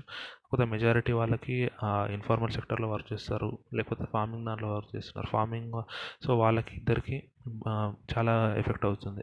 ఎందుకంటే నార్మల్గా అయితే ఫార్మింగ్ వాళ్ళకి ఇప్పుడు హార్వె ప్రొడ్యూస్ వచ్చే సీజన్ ఇప్పుడు ఏంటి నార్మల్గా గవర్నమెంట్ వరల్డ్ వైడ్ ఎక్కడ చూసుకున్నా గవర్నమెంట్ అనేది ప్రొడ్యూస్ తీసుకునేది నియర్లీ ఒక ట్వంటీ థర్టీ పర్సెంట్ ఉంటుంది అంతే టోటల్ హార్ ఆ ఇయర్ ఆ స్టేట్ మొత్తంలో అయ్యే దానికి. సో మిగతాదంతా ప్రైవేట్ ప్లేయర్సే తీసుకోవాలి. ప్రైవేట్ ప్లేయర్స్ తీసుకోవాలంటే వాళ్ళ గోడౌన్స్ కానీ వాళ్ళకి డిమాండ్ ఉండాలి ఖచ్చితంగా. ఎందుకంటే వాళ్ళకి ఆల్రెడీ స్టాక్ ఉన్నా కూడా ఏదైనా మళ్ళీ ఇంకొకటి ఒక లింకింగ్ ఏంటంటే వాళ్ళకి చాలా చోట్ల ఏంటంటే స్టాక్ లిమిట్స్ ఉంటాయి. అంటే ఇంతకంటే ఎక్కువ స్టాక్ మీరు ఉంచుకోకూడదు అలా అని. సో వాళ్ళు ఏంటి ఇప్పుడు ఆల్రెడీ వాళ్ళకి ఆ స్టాక్ లిమిట్ ఉంది కాబట్టి వాళ్ళు ఏంటి కొత్త స్టాక్ కొనుక్కోవడానికి ఇష్టపడకపోవచ్చు. దానివల్ల దానికోసమే ఇంకో రిఫార్మ్ కూడా తీసుకొచ్చారు అగ్రికల్చర్లో ఇంతకుముందు ఓన్లీ టాప్ అంటే టొమాటో ఆనియన్ పొటాటో వీటి రిలేటెడ్ ప్లస్ గ్రెయిన్స్ కొన్ని పల్సెస్ వాటి రిలేటెడ్ ఉండేవన్నమాట. ఏంటి? స్టాక్ లిమిట్స్ కానీ ఇంతకంటే ఎక్కువ మీరు హోల్డ్ చేసుకొని పెట్టుకోకూడదు. హోల్డ్ హోల్డింగ్ చేసుకోకూడదు. స్టాక్ అనేది ఉండేది. దానివల్ల ఏమవుతుంది? ఇప్పుడు వేర్ హౌసెస్ ఏవైనా వాళ్ళు పెట్టుకో కన్స్ట్రక్ట్ చేయడానికి ఇష్టపడరు కదా. మాకు స్టాక్ లిమిటే ఇంత మేము మాకు మాకు పెంచుకొని ఏం చేస్తాము అని. సో ఇప్పుడు అలా తీసేయడం వల్ల ఏంటి? ఇన్ఫ్రాస్ట్రక్చర్ పెరుగుతుంది. అగ్రికల్చర్ ఇన్ఫ్రాస్ట్రక్చర్ వేర్ హౌజెస్ పెంచడం కానీ లేకపోతే ఇంకా తర్వాత అంటే మొత్తం హార్వెస్ట్ అయిపోయిన తర్వాత దాన్ని తీసుకెళ్ళి అంటే వేరే దగ్గర తీసుకెళ్ళడం అట్లాంటి ఇన్ఫ్రాస్ట్రక్చర్ లాజిస్టిక్స్ కానీ అవన్నీ మంచిగా ఇంప్రూవ్ అవ్వడానికి అది తీసుకొచ్చారన్నమాట. ఏంటి? ఎసెన్షియల్ కమాడిటీస్ యాక్ట్ అనేది మనము అమెండ్ చేద్దామని ఎసెన్షియల్ కమ్యూనిటీస్ యాక్ట్ వాళ్ళు ఉండడం వల్ల ఏంటి? వాళ్ళు అంటే ఎక్కువ స్టాక్ ఉంచుకోలేరు అలా అవుతుంది. సో అది మొన్న న్యూస్లో కవర్ చేసాము సో అది తీసేద్దాం అనుకున్నారు. కాకపోతే ఏంటి ఇక్కడ ఫార్మర్కి ఇన్కమ్ రావట్లేదు కాబట్టి ఇప్పుడు ఏదైనా మనం ఆలోచించండి. ఏదైనా బోట్లో ట్రావెల్ చేస్తున్నప్పుడు సడన్గా నీళ్ళలో పడిపోతే వాళ్ళు మనల్ని ఫస్ట్ దాని నుంచి తీయడానికి ట్రై చేయాలా? లేకపోతే నెక్స్ట్ టైం మీరు బోట్ ఎక్కినప్పుడు మీకు లైఫ్ జాకెట్ ఇస్తాము అది ఇది అని చెప్పడము? తర్వాతది తర్వాత. మీరు నెక్స్ట్ టైం ఇవ్వడం అదంతా కాదు కదా. నెక్స్ట్ టైం నేను ఉంటే మీరు నాకు ఇవ్వచ్చు. ఫస్ట్ నేను ఉండాలంటే నన్ను ఇప్పుడు పైకి తీయాలి కదా మీరు. సో ఇక్కడ కూడా అదే జరుగుతుంది. ఏంటి ఫస్ట్ మీరు వాళ్ళని ఇప్పుడు ఉండడానికైతే లేకపోతే చాలా ఘోరంగా అయిపోతుంది. ఎందుకంటే వాళ్ళు ఆల్రెడీ వాళ్ళు లోన్ లోన్స్ కానీ అదంతా ఉంటుంది. సో ఇప్పుడు ఇంకా దాని ఎఫెక్ట్ పడితే చాలా నష్టం అయిపోతుంది ఎందుకంటే last last year agriculture input కొంచెం బాగానే ఉంది కానీ దాని దాని ముందు త్రీ ఇయర్స్ కంటిన్యూస్గా చాలా తక్కువ ఉండే. సో ఆల్రెడీ వాళ్ళు డెట్లో చాలానే ఉన్నారు. సో అదే అంటున్నారు. ఇమ్మీడియట్ రిలీఫ్ మీరు ఏమి ఇవ్వలేకపోయారు అని అంటున్నారు అట్లా.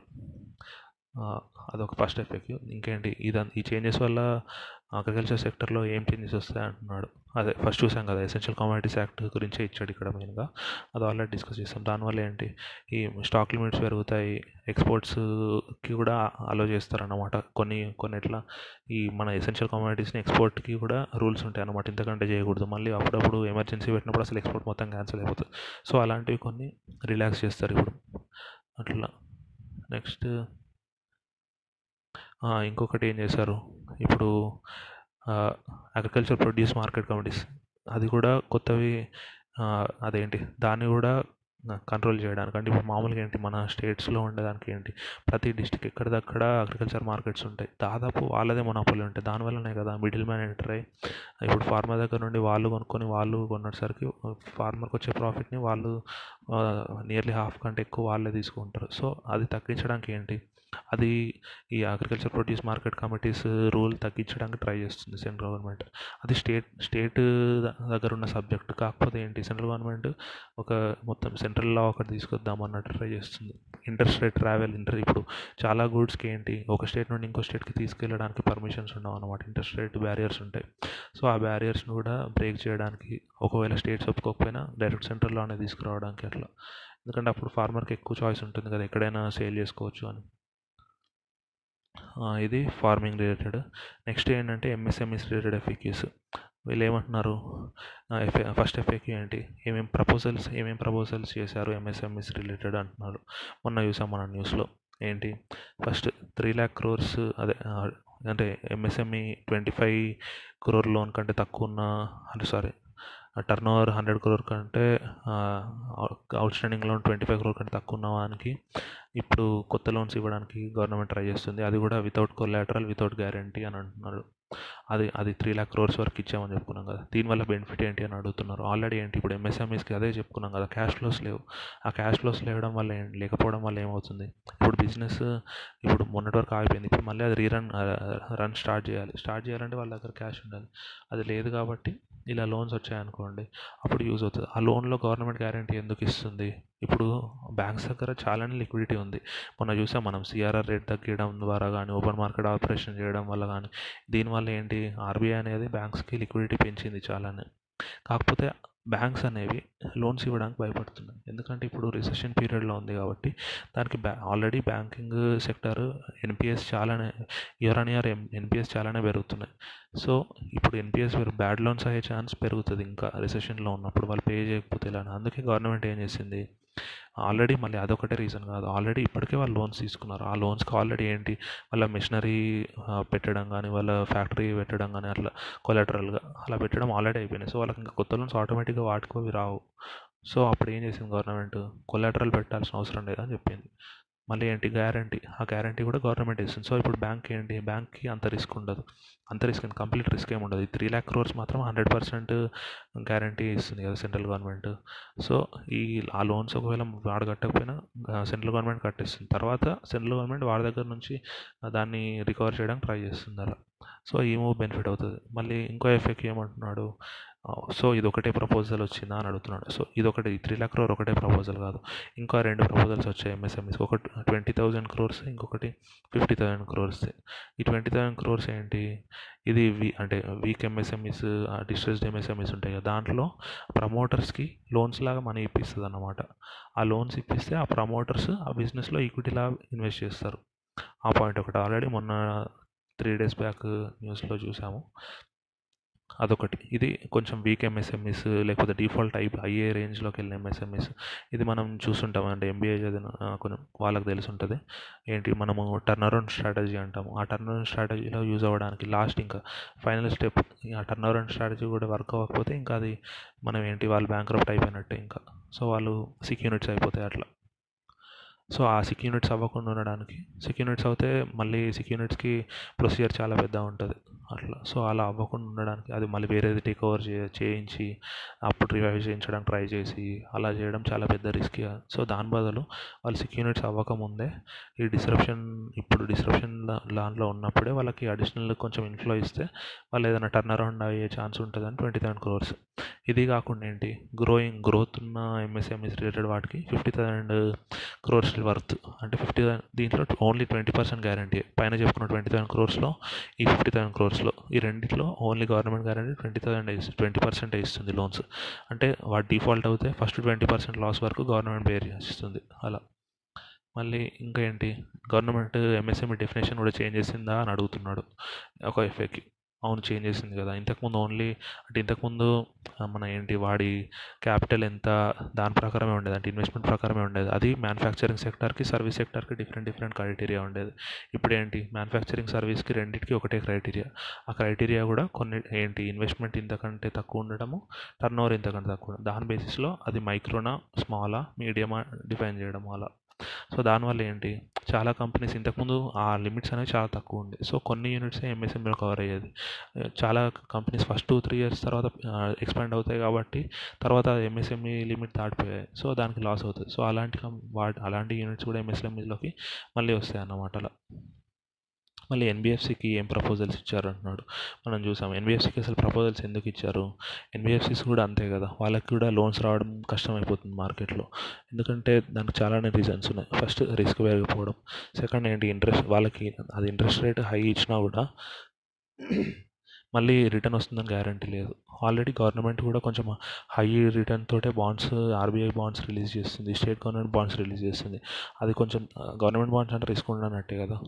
ఎందుకంటే దానికి ఆర్బీఐ ఇప్పుడు పే చేయకపోతే గవర్నమెంట్ సెక్యూరిటీ ఉంటుంది.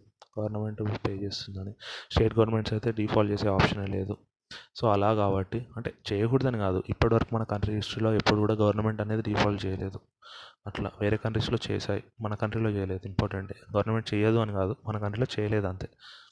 సో ఆ ఎన్బిఎఫ్సి ఆ డిఫాల్ట్ రిస్క్ ఎక్కువ ఉంటుంది కాబట్టి ఎవరు కొనుక్కోవట్లేదు ఎన్బిఎఫ్సిస్ ఇచ్చే డెట్ పేపర్ని. అది ఎన్బిఎఫ్సిస్కి డబ్బులు రాకపోతే అది లోన్స్ కూడా ఇవ్వలేదు కదా. అందుకని గవర్నమెంట్ గ్యారంటీ ఇస్తుంది. థర్టీ థౌసండ్ క్రోర్స్ పంప్ చేద్దాం అన్నట్టు చూస్తుంది. ఆ థర్టీ థౌసండ్ క్రోర్స్ అంటే అది కూడా ఏంటి? గ్యారంటీ లానే. కొన్న వాళ్ళకి గ్యారంటీ అంతే. సో ఇప్పుడు వాళ్ళకి డిపాజిట్స్ అవుతాయి అలానే ఇంకొకటి ఏంటి?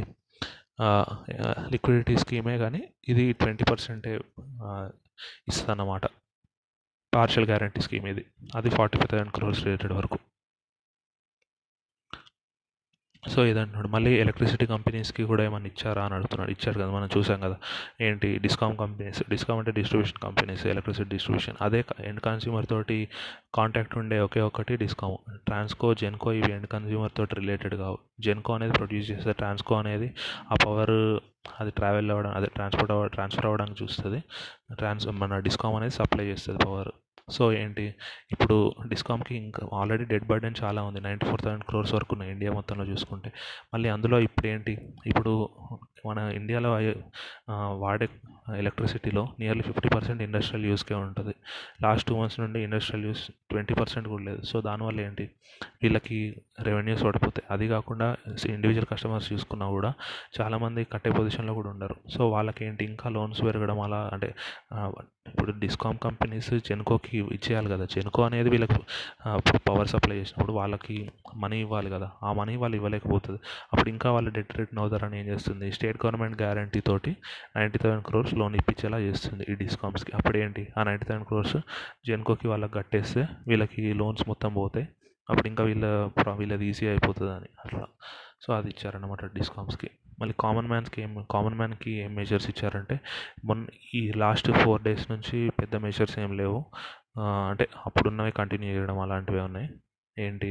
First PM Garib Kalyan Yojana announce చేశారు కదా వన్ పాయింట్ సెవెన్ దాంట్లో lakhs sorry one point seven lakh crores అప్పుడు ఏమి ఇచ్చారు?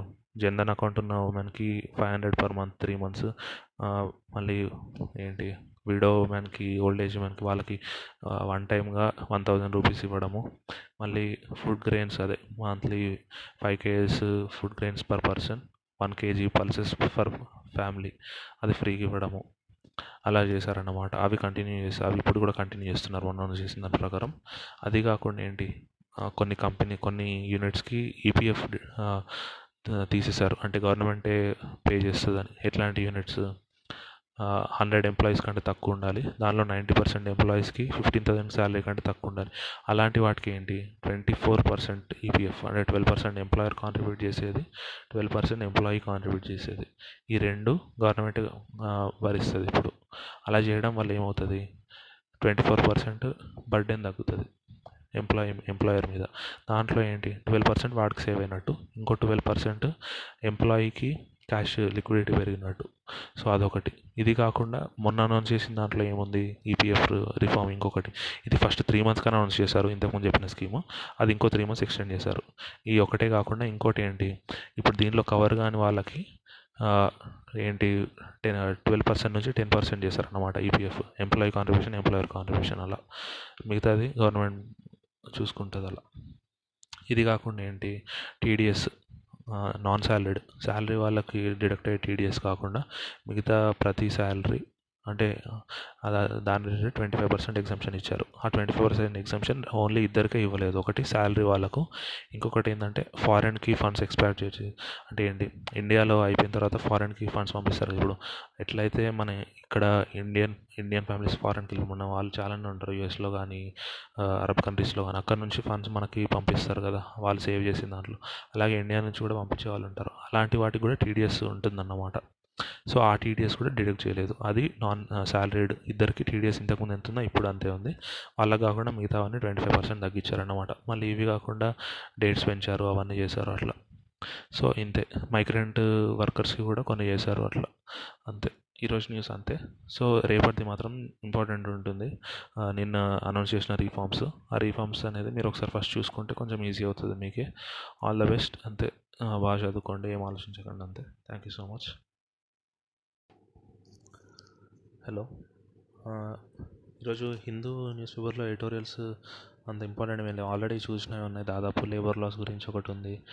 ఈ ప్యాకేజ్ గురించి ఉంది. సో అది అంత ఇంపార్టెంట్ ఆల్రెడీ మనం డీటెయిల్ అనేది డిస్కస్ చేసాము ఎకనామిక్ న్యూస్లో.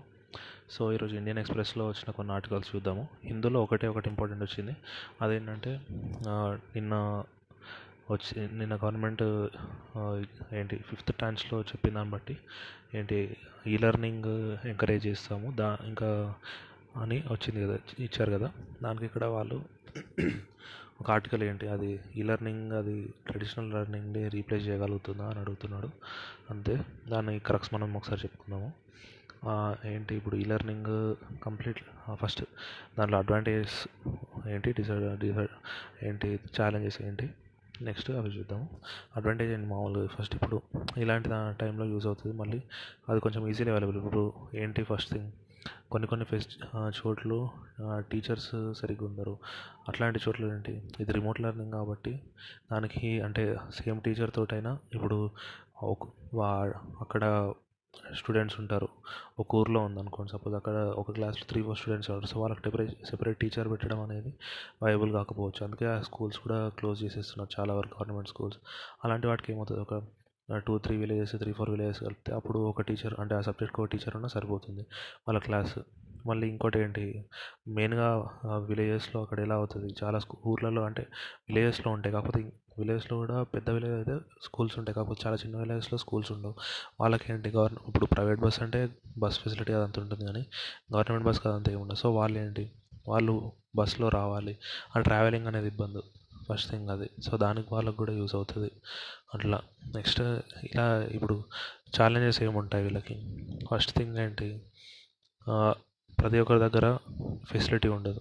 రిమోట్ లెర్నింగ్ ఫెసిలిటీ అది మేజర్ ఛాలెంజ్ అది ఈ ఇయర్ అయితే ఇంపాసిబుల్ ఈ ఇయర్ అనే కాదు నెక్స్ట్ టూ త్రీ ఇయర్స్ అయితే ఇంపాసిబుల్ ఆ ఇన్ఫ్రాస్ట్రక్చర్ ప్రొవైడ్ చేయడం ఎందుకంటే ప్రైవేట్ వాళ్ళు ఎప్పటి నుంచో దీంట్లో ఉన్న వాళ్ళే ప్రైవేట్ లెర్నింగ్ ప్రైవేట్ స్కూల్స్ వాళ్ళే ఇప్పుడు ఇవ్వలేకపోతున్నారు. సో గవర్నమెంట్ స్కూల్స్ ఇంకా అసలే కుదరవు. మళ్ళీ ఏంటి? ఇలా చేస్తే ఇంకా డ్రాప్అవుట్స్ పెరిగే ఛాన్స్ కూడా ఎక్కువ ఉంటుంది ఇంట్రెస్ట్ పోతుంది. మళ్ళీ ఆలోచించండి. ఇప్పుడు ఇది అంటే గ్రాడ్యుయేషన్ కానీ అంతకంటే ఎక్కువ అనుకోండి వాళ్ళకి ఏంటి మైండ్ ఆల్రెడీ మెచ్యూర్ అయి ఉంటుంది. వాళ్ళకు అంటే వాళ్ళ బేసిక్ లెవెల్ ట్రైనింగ్ అయిపోయి ఉంటుంది కాబట్టి. వీళ్ళకి ఏంటి ఈ రిమోట్ లెర్నింగ్ ఉన్నా కూడా వాళ్ళది వాళ్ళకి అండర్స్టాండింగ్ కెపాసిటీ ఎక్కువ ఉంటుంది కాబట్టి పర్లేదు. స్కూల్ అంటే అప్పుడే కదా మన వాళ్ళ బ్రెయిన్ నర్చర్ అయ్యేది ఆ టైంలోనే. అలాంటప్పుడు రిమోట్ లెర్నింగ్ అనేది అది నెక్స్ట్ ఇంపాసిబుల్. ఎందుకంటే ఎంత డెవలప్ కంట్రీ అయినా ఎంత అడ్వాన్స్ సొసైటీ అయినా కూడా అది చాలా డేంజరస్ ప్రెసిడెంట్ ఎందుకంటే అప్పుడు ఏంటి ప్రతి ఒక్కరూ ఒకే స్టాండర్డ్ అని మనం అజ్యూమ్ చేసుకున్నట్టు అవుతుంది. స్కూల్స్లో అలా కాదు. ఇప్పుడు ఆఫ్లైన్ టీచింగ్ అంటే ఏంటి అక్కడ టీచర్కి తెలుసు. అక్కడ కూడా ఏంటి ఒకటే అందరిని ఒకటే లెవెల్ అనుకుంటారు. కాకపోతే ఏ లెవెల్ అనుకుంటారు? ఆ క్లాస్లో లాస్ట్ వాడిది ఏ లెవెలో ఆ లెవెల్ అనుకో అనుకుంటారు. ఇక్కడ అప్పుడు ఏంటి అక్కడ క్లాస్లో లైవ్ ఇంటరాక్షన్ ఉంటుంది కాబట్టి వాళ్ళకి అర్థమవుతుందా లేదా అది అంత ఉంటుంది. ఈ ఆన్లైన్ దాంట్లో దీంట్లో ఇంటరాక్షన్ ఉండదా అంటే అంత ఎఫెక్టివ్ ఉండదు. అది ప్రాబ్లం సో అలా. మళ్ళీ ఏంటి ఇది నెగటివ్స్ వీళ్ళు ఏమంటున్నారు ఈ ఇన్ని రోజులు క్లా క్లాసెస్ ఆఫ్ చేయడం స్టాప్ చేయడం వల్ల ఏమైనా ఇంపాక్ట్ ఉంటుందా అంటున్నారు. ఉంటుంది చాలానే ఉంటుంది. టూ థౌజండ్ ఫోర్టీన్లో అంటే ఇక్కడ వాళ్ళు ఇచ్చిన ఎగ్జాంపుల్ ఇది. సౌత్ ఆఫ్రికాలో అలా వన్ ఇయర్ అట్లా వేస్ట్ అయిపోయిందంట. సంథింగ్ అప్పుడు డ్రాట్స్ వల్ల అప్పుడు వాటర్ కేప్ టౌన్లో కంప్లీట్ వాటర్ షార్టేజ్ అలానే చాలా ఇంపాక్ట్ జరిగినాయి. సో దానివల్ల అప్పుడు మళ్ళీ ఇంకేంటి? ఒలింపిక్స్ కూడా అయిందనుకుంటా ఆ ఇయరే అలా సో వాళ్ళకి అప్పుడు బ్రేక్ వచ్చింది అనమాట స్టడీ బ్రేక్. దానివల్ల ఏమైంది? చాలా వరకు గర్ల్స్ ఉంటారు కదా గర్ల్స్ వాళ్ళకి ఏంటి ఈ గర్ల్స్ అనే కాదు మామూలు బాయ్స్ అయినా కూడా ఇప్పుడు సిక్స్ మంత్స్ వాళ్ళ అన్ని పూర్ కంట్రీస్ కానీ ఇప్పుడు గవర్నమెంట్ స్కూల్లో చదువుతున్న వాళ్ళంటే ఏంటి? లో ఇన్కమ్ గ్రూప్ వాళ్ళే ఉంటారు మెయిన్లీ పూర్ ఉంటారు. సో వాళ్ళకి ఇలా six six months five months అలా గ్యాప్ ఉండేసరికి వాళ్ళు వేరే ఏదైనా జాబ్లో అదే అదే వర్క్లో జాయిన్ అవ్వడం అట్లా చేస్తారు అలా జాయిన్ అయిన తర్వాత ఇప్పుడు వాళ్ళని గవర్నమెంట్ స్కూల్లో అడ్మిషన్ తీసుకొని అడ్మిషన్ తీసుకోవడమే కష్టము. అలాంటి వాళ్ళు డ్రాప్ అవుట్ అవుతే వాళ్ళని మళ్ళీ తీసుకురావడం అనేది ఇంకా కష్టం. మళ్ళీ మెయిన్ మేజర్ ఇంపాక్ట్ గర్ల్స్కి ఎక్కువ ఉంటుంది. వాళ్ళకి ఏంటి ఇంట్లో ఇప్పుడు మన ఇండియా లాంటి కంట్రీలో ఏంటి ఇంకా చాలు అనేయడము ఇంకా పెళ్ళి అట్లా అంటే విలేజెస్లో అలా. అది ఇప్పటికీ అవుతుంది కదా. సో ఆ ప్రాబ్లమ్స్ ఉన్నాయని హిందూ న్యూస్ ఆర్టికల్ అదొకటి. ఇండియన్ ఎక్స్ప్రెస్లో కొన్ని ఆర్టికల్స్ ఇప్పుడు నిన్న ఎకనామిక్ ప్యాకేజ్ అనౌన్స్ చేశారు కదా అది మీరు జాగ్రత్తగా చదవండి. అది పొద్దున ఎకనామిక్ న్యూస్లో కాల్ కవర్ చేశాం కదా. దాంట్లో ఫైవ్ ఫైవ్ ట్రాంచెస్ అది కాకుండా పిఎం గరీబ్ కళ్యాణ్ యోజన అది కాకుండా ఆర్బీఐ రిలేటెడ్ మెజర్స్ ఇవన్నీ కలిపాం కదా. సో దా నిన్న ఈరోజు ఫిఫ్త్ పీడిఎఫ్లో మనం చూసుకుంటే twenty lakh ninety seven thousand crores అట్లా అవుతుంది కాకపోతే వాళ్ళు అక్కడ ఏం చేశారు? వాళ్ళు ఇవన్నీ ఫిజికల్ రిఫార్మ్సా అంటే గవర్నమెంట్ స్పెండ్ చేశారు ఓన్లీ గవర్నమెంట్ స్పెండింగ్ ఉందా దీంట్లో? కాదు. లిక్విడిటీ రిఫార్మ్స్ చాలా ఉన్నాయి. ఆర్బీఐ టోటల్ ఎయిట్ ల్యాక్ మొత్తం లిక్విడిటీ రిఫార్మే దాంట్లో ఏది కూడా గవర్నమెంట్ స్పెండింగ్ కాదు. అది కాకుండా ఎంఎస్ఎంఈ ఎన్బిఎఫ్సి డిస్కామ్ ఇవన్నీ లోన్సే మళ్ళీ అది కాకుండా క్రిసాన్ క్రెడిట్ క్రెడిట్కి టూ ల్యాక్ క్రోర్ లోన్ అన్నాడు. మళ్ళీ six lakh to eighteen lakh income వాళ్ళు ఉన్నకి సెవెంటీ థౌజండ్ క్రోర్స్ లోన్స్ అన్నారు. మళ్ళీ ఇంకొకటి అగ్రికల్చర్ ఇన్ఫ్రాస్ట్రక్చర్ వాటికి కూడా లోన్స్ అన్నారు. మళ్ళీ ఇంకొకటి సంథింగ్ ఏదో వన్ ల్యాక్ క్రోర్ ఒకటి లోన్ ఉంది. అలా మెజారిటీ లోన్స్లోనే అయిపోయాయి. మనం అందుకే మొన్న ఒక ఆర్టికల్లో చదువుకున్నాం. ఏంటి? ఫస్ట్ టూ ట్రాంచెస్ కలిపి ఓన్లీ సిక్స్టీ థౌజండ్ అదే నియర్ ఫస్ట్ త్రీ ట్రాంచెస్ కలిపి ఓన్లీ సిక్స్టీ థౌజండ్ క్రోర్సే ఎఫెక్ట్ పడ్డది అని. అలా దాని రిలేటెడ్ ఒక ఆర్టికల్ వచ్చిందనమాట ఆ first three tranches sixty thousand crores ఉన్నాం కదా అది సిక్స్టీ థౌసండ్ అది కాకుండా fourth ట్రాంచ్లో viability funding eight thousand crores అది గవర్నమెంట్ స్పెండింగ్ స్పెండ్ చేసేది. సో సిక్స్టీ ఎయిట్ క్రోర్స్ అది కాకుండా ట్రాన్స్ఫర్ ఇప్పుడు నిన్న దాంట్లో మన మగన్రేగాకి forty thousand crores extra allocation చేశారు. So one lakh eight thousand crores అది. మళ్ళీ అది కాకుండా ఫస్ట్ అనౌన్స్ చేసిన పిఎం గరీబ్ కళ్యాణ్ యోజన ఉంది కదా. దాంట్లో అవి మెజారిటీ ఏంటి ఎల్పిజి ఎల్పిజి ఫ్రీగా ఇవ్వడము ఏంటి పిఎం కిసాన్ యోజన కింద టూ థౌజండ్ ఇవ్వడము మళ్ళీ పెన్షనర్స్కి థౌజండ్ రూపీస్ వన్ టైం ఇవ్వడము మళ్ళీ జన్ధన్ అకౌంట్ ఉన్న ఉమెన్కి monthly five hundred three times ఇవ్వడము మళ్ళీ పిఎఫ్ రిఫార్మ్ కింద అదే హండ్రెడ్ మెంబర్స్ కంటే తక్కువ ninety percent fifteen thousand salary కంటే తక్కువ ఉన్న వాళ్ళకి twenty four percent complete EPF contribution government పెట్టుకోవడం. దానివల్ల వీడిక్కడ one lakh eight thousand four ninety five అంటున్నాడు. కాకపోతే వీడిచ్చిన న్యూస్లో one lakh eight thousand four ninety ఫైవ్లో కూడా ఫిఫ్టీన్ థౌజండ్ అనేది పిఎం అనౌన్స్ చేసిన ఉంది. అది కాకుండా seven seven thousand eight hundred crores కూడా లాస్ ఆఫ్ రెవెన్యూ ఈ రెండు యాడ్ చేసి యాడ్ చేసి చెప్తున్నాడు. ఇవి రెండు అసలు చేయాల్సింది కాదు. ఎందుకంటే లాస్ ఆఫ్ రెవెన్యూ అంటే అది ఫిజికల్ గవర్నమెంట్ స్పెండ్ చేసినట్టు ఏం కాదు కదా. దాని ఇన్కమ్ తగ్గుతుంది అంతే. నెక్స్ట్ ఈ ఫిఫ్టీ థౌసండ్ ఇచ్చేది ఎప్పుడు ఇచ్చేదే కదా. సో అది కూడా కౌంట్ చేయకూడదు. So nearly ninety thousand eighty five thousand ఆ రేంజ్లో వస్తుంది. ఈ ట్రాంచెస్ అన్నీ కలిపితే మనకు వన్ ల్యాక్ ఎయిట్ థౌసండ్ వచ్చింది. ఇది నైన్ ఎయిటీ ఫైవ్ నైంటీ ఆ రేంజ్లో వస్తుంది ఎయిటీ ఫైవ్ అట్లా అనుకోండి. సో టోటల్ కలిపితే one lakh ninety five thousand ఆ రేంజ్లో వస్తుంది. So as a percentage of GDP తీసుకుంటే ఒక వన్ పర్సెంట్ ఆఫ్ జీడిపి ఉంది అంతే. వీళ్ళు అనౌన్స్ చేసింది టోటల్ ట్వంటీ ల్యాక్ ప్యాకేజ్ అయితే దాంట్లో మెజారిటీ లిక్విడిటీ మెజర్సే. ఫిజికల్ మెజర్ ఏదన్నా ఉందంటే ఈ ట్వంటీ ల్యాక్లో నియర్లీ అంటే రఫ్ ఎస్టిమేట్ అంతే. మనం ఇంకా ఇప్పుడే చెప్పలేము. స్పెండింగ్ అయిపోయిన తర్వాతనే చెప్పొచ్చు ఎంత స్పెండ్ చేశారు అనేది. ఇప్పుడు ఇది ఎస్టిమేటే కాబట్టి ఓన్లీ ఎస్టిమేట్ అంటే ఫిజికల్ అంటే వాళ్ళు స్పెండ్ చేసేది ఓన్లీ టూ ల్యాక్సే ఉండబోతుంది. మిగతాదంతా గ్యారంటీస్ లోన్స్ అలాంటివే కాబట్టి గవర్నమెంట్ మీద ఎఫెక్ట్ ఏమి ఉండదు అంటున్నారు అలా. So twenty lakh crores announce చేస్తే దాంట్లో టూ ల్యాక్ టూ ల్యాక్ క్రోర్స్ వరకే గవర్నమెంట్కి ఎఫెక్ట్ పడుతుంది అంటున్నారు. అట్లా. ఎందుకంటే గవర్నమెంట్ అన్నీ ఇంక్లూడ్ చేసింది. లాస్ ఆఫ్ రెవెన్యూ ఇంక్లూడ్ చేసింది. TCS TDS twenty five percent తగ్గిస్తే దాన్ని కూడా ప్యాకేజ్లో ఇంక్లూడ్ చేసింది. ఇప్పుడు టీసీఎస్ టీడీఎస్ ఈరోజు తగ్గించావు. మళ్ళీ వాళ్ళు ఇన్కమ్ రిటర్న్ ఫైల్ చేసేటప్పుడు మళ్ళీ అది కట్టాల్సిందే కదా. ఇప్పుడు వాళ్ళ normal tax rate twenty percent ఉంది. టీడీఎస్ రేటు టెన్ పర్సెంట్ ఉంది అనుకోండి ఆ టెన్ పర్సెంట్ని సెవెన్ పాయింట్ ఫైవ్ పర్సెంట్ చేసావు. అంటే ట్వంటీలో మిగతా ట్వెల్వ్ పాయింట్ ఫైవ్ కట్టాల్సిందే కదా తర్వాత.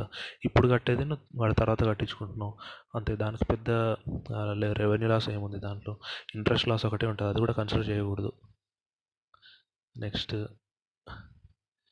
ఏంటి నిన్న ఇప్పుడు లాక్డౌన్ అనేది థర్టీ ఫస్ట్ మే వరకు ఎక్స్టెండ్ చేశారు అనేది న్యూస్ ఇప్పుడు కాకపోతే దీనిలో మేజర్ చేంజ్ ఏంటంటే మొన్నటి వరకు red zone green zone orange zone అనేది సెంట్రల్ డిసిషన్ ఉండేది. ఇప్పుడు అది స్టేట్ చాయిస్ అనమాట అంటే స్టేట్ లోకల్ ఫ్యాక్టర్స్ ఎలా ఉన్నాయి అక్కడ కండిషన్స్ బట్టి వాళ్ళు డిసైడ్ చేసుకోవచ్చు. మళ్ళీ రిలాక్సేషన్స్ కూడా పెంచారు ఇంతకు ముందు కంటే. చాలా వరకు షాప్స్ ఎస్టాబ్లిష్మెంట్స్ అవి ఓపెన్ అవుతాయి.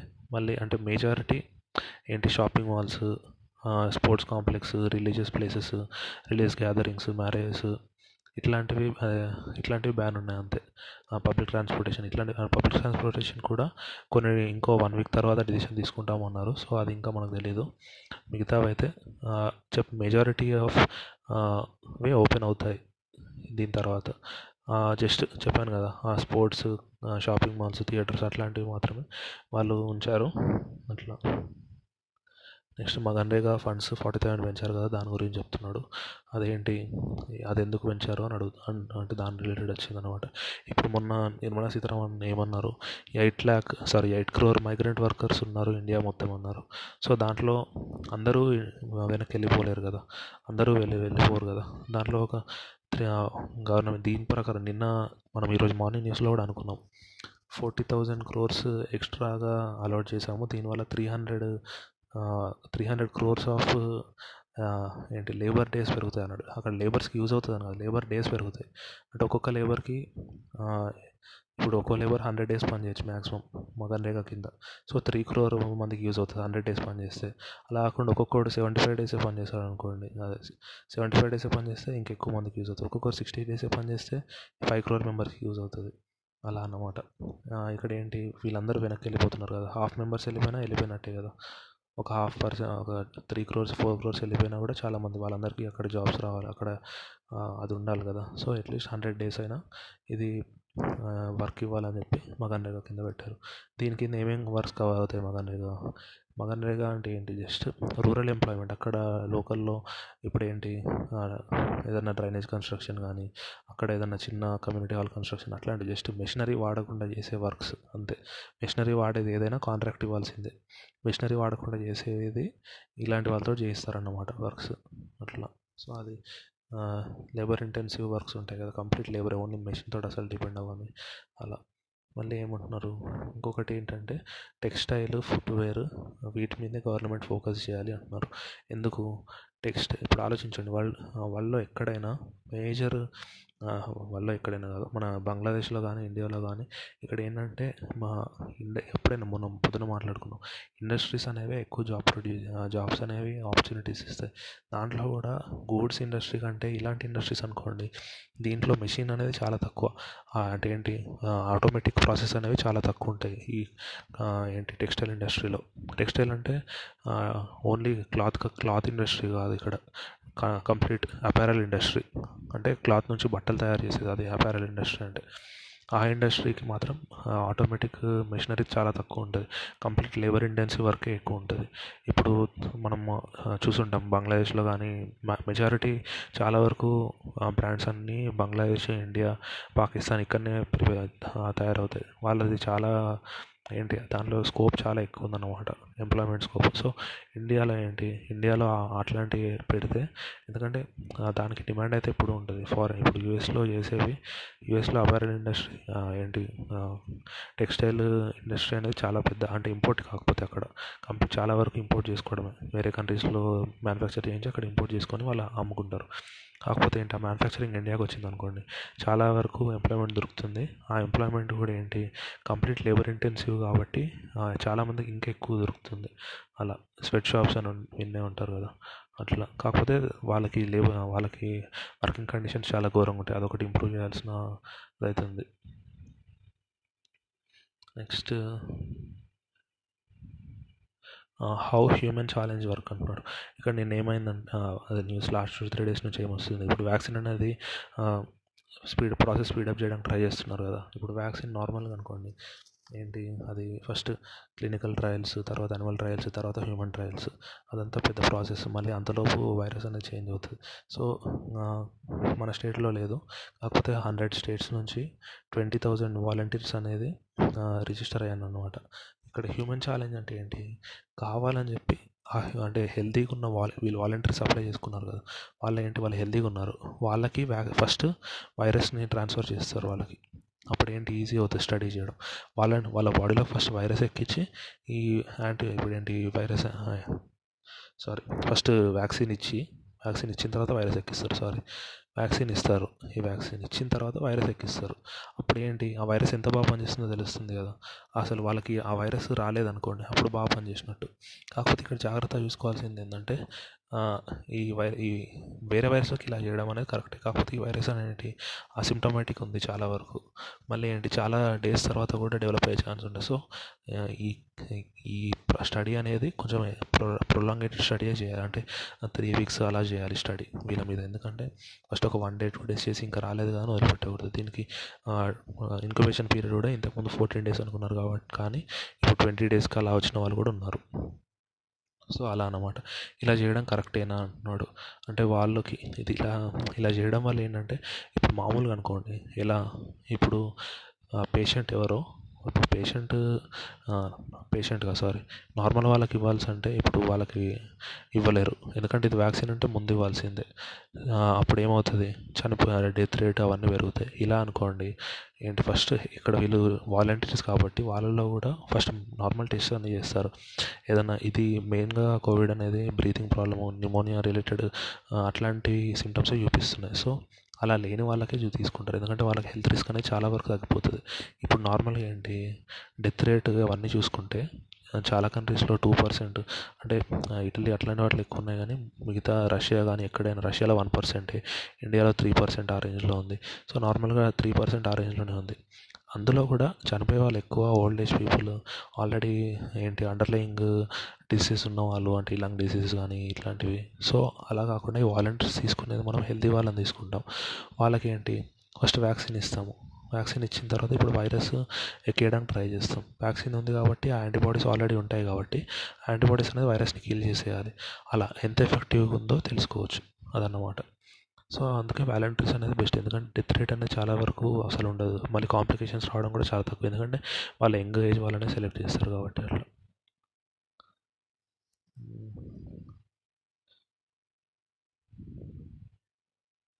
ఇక్కడ ఇదే అంటున్నారు. ఆపోజిషన్ చిదంబరం నిన్న కూడా ఒక ఎడిటోరియల్ రాశారు.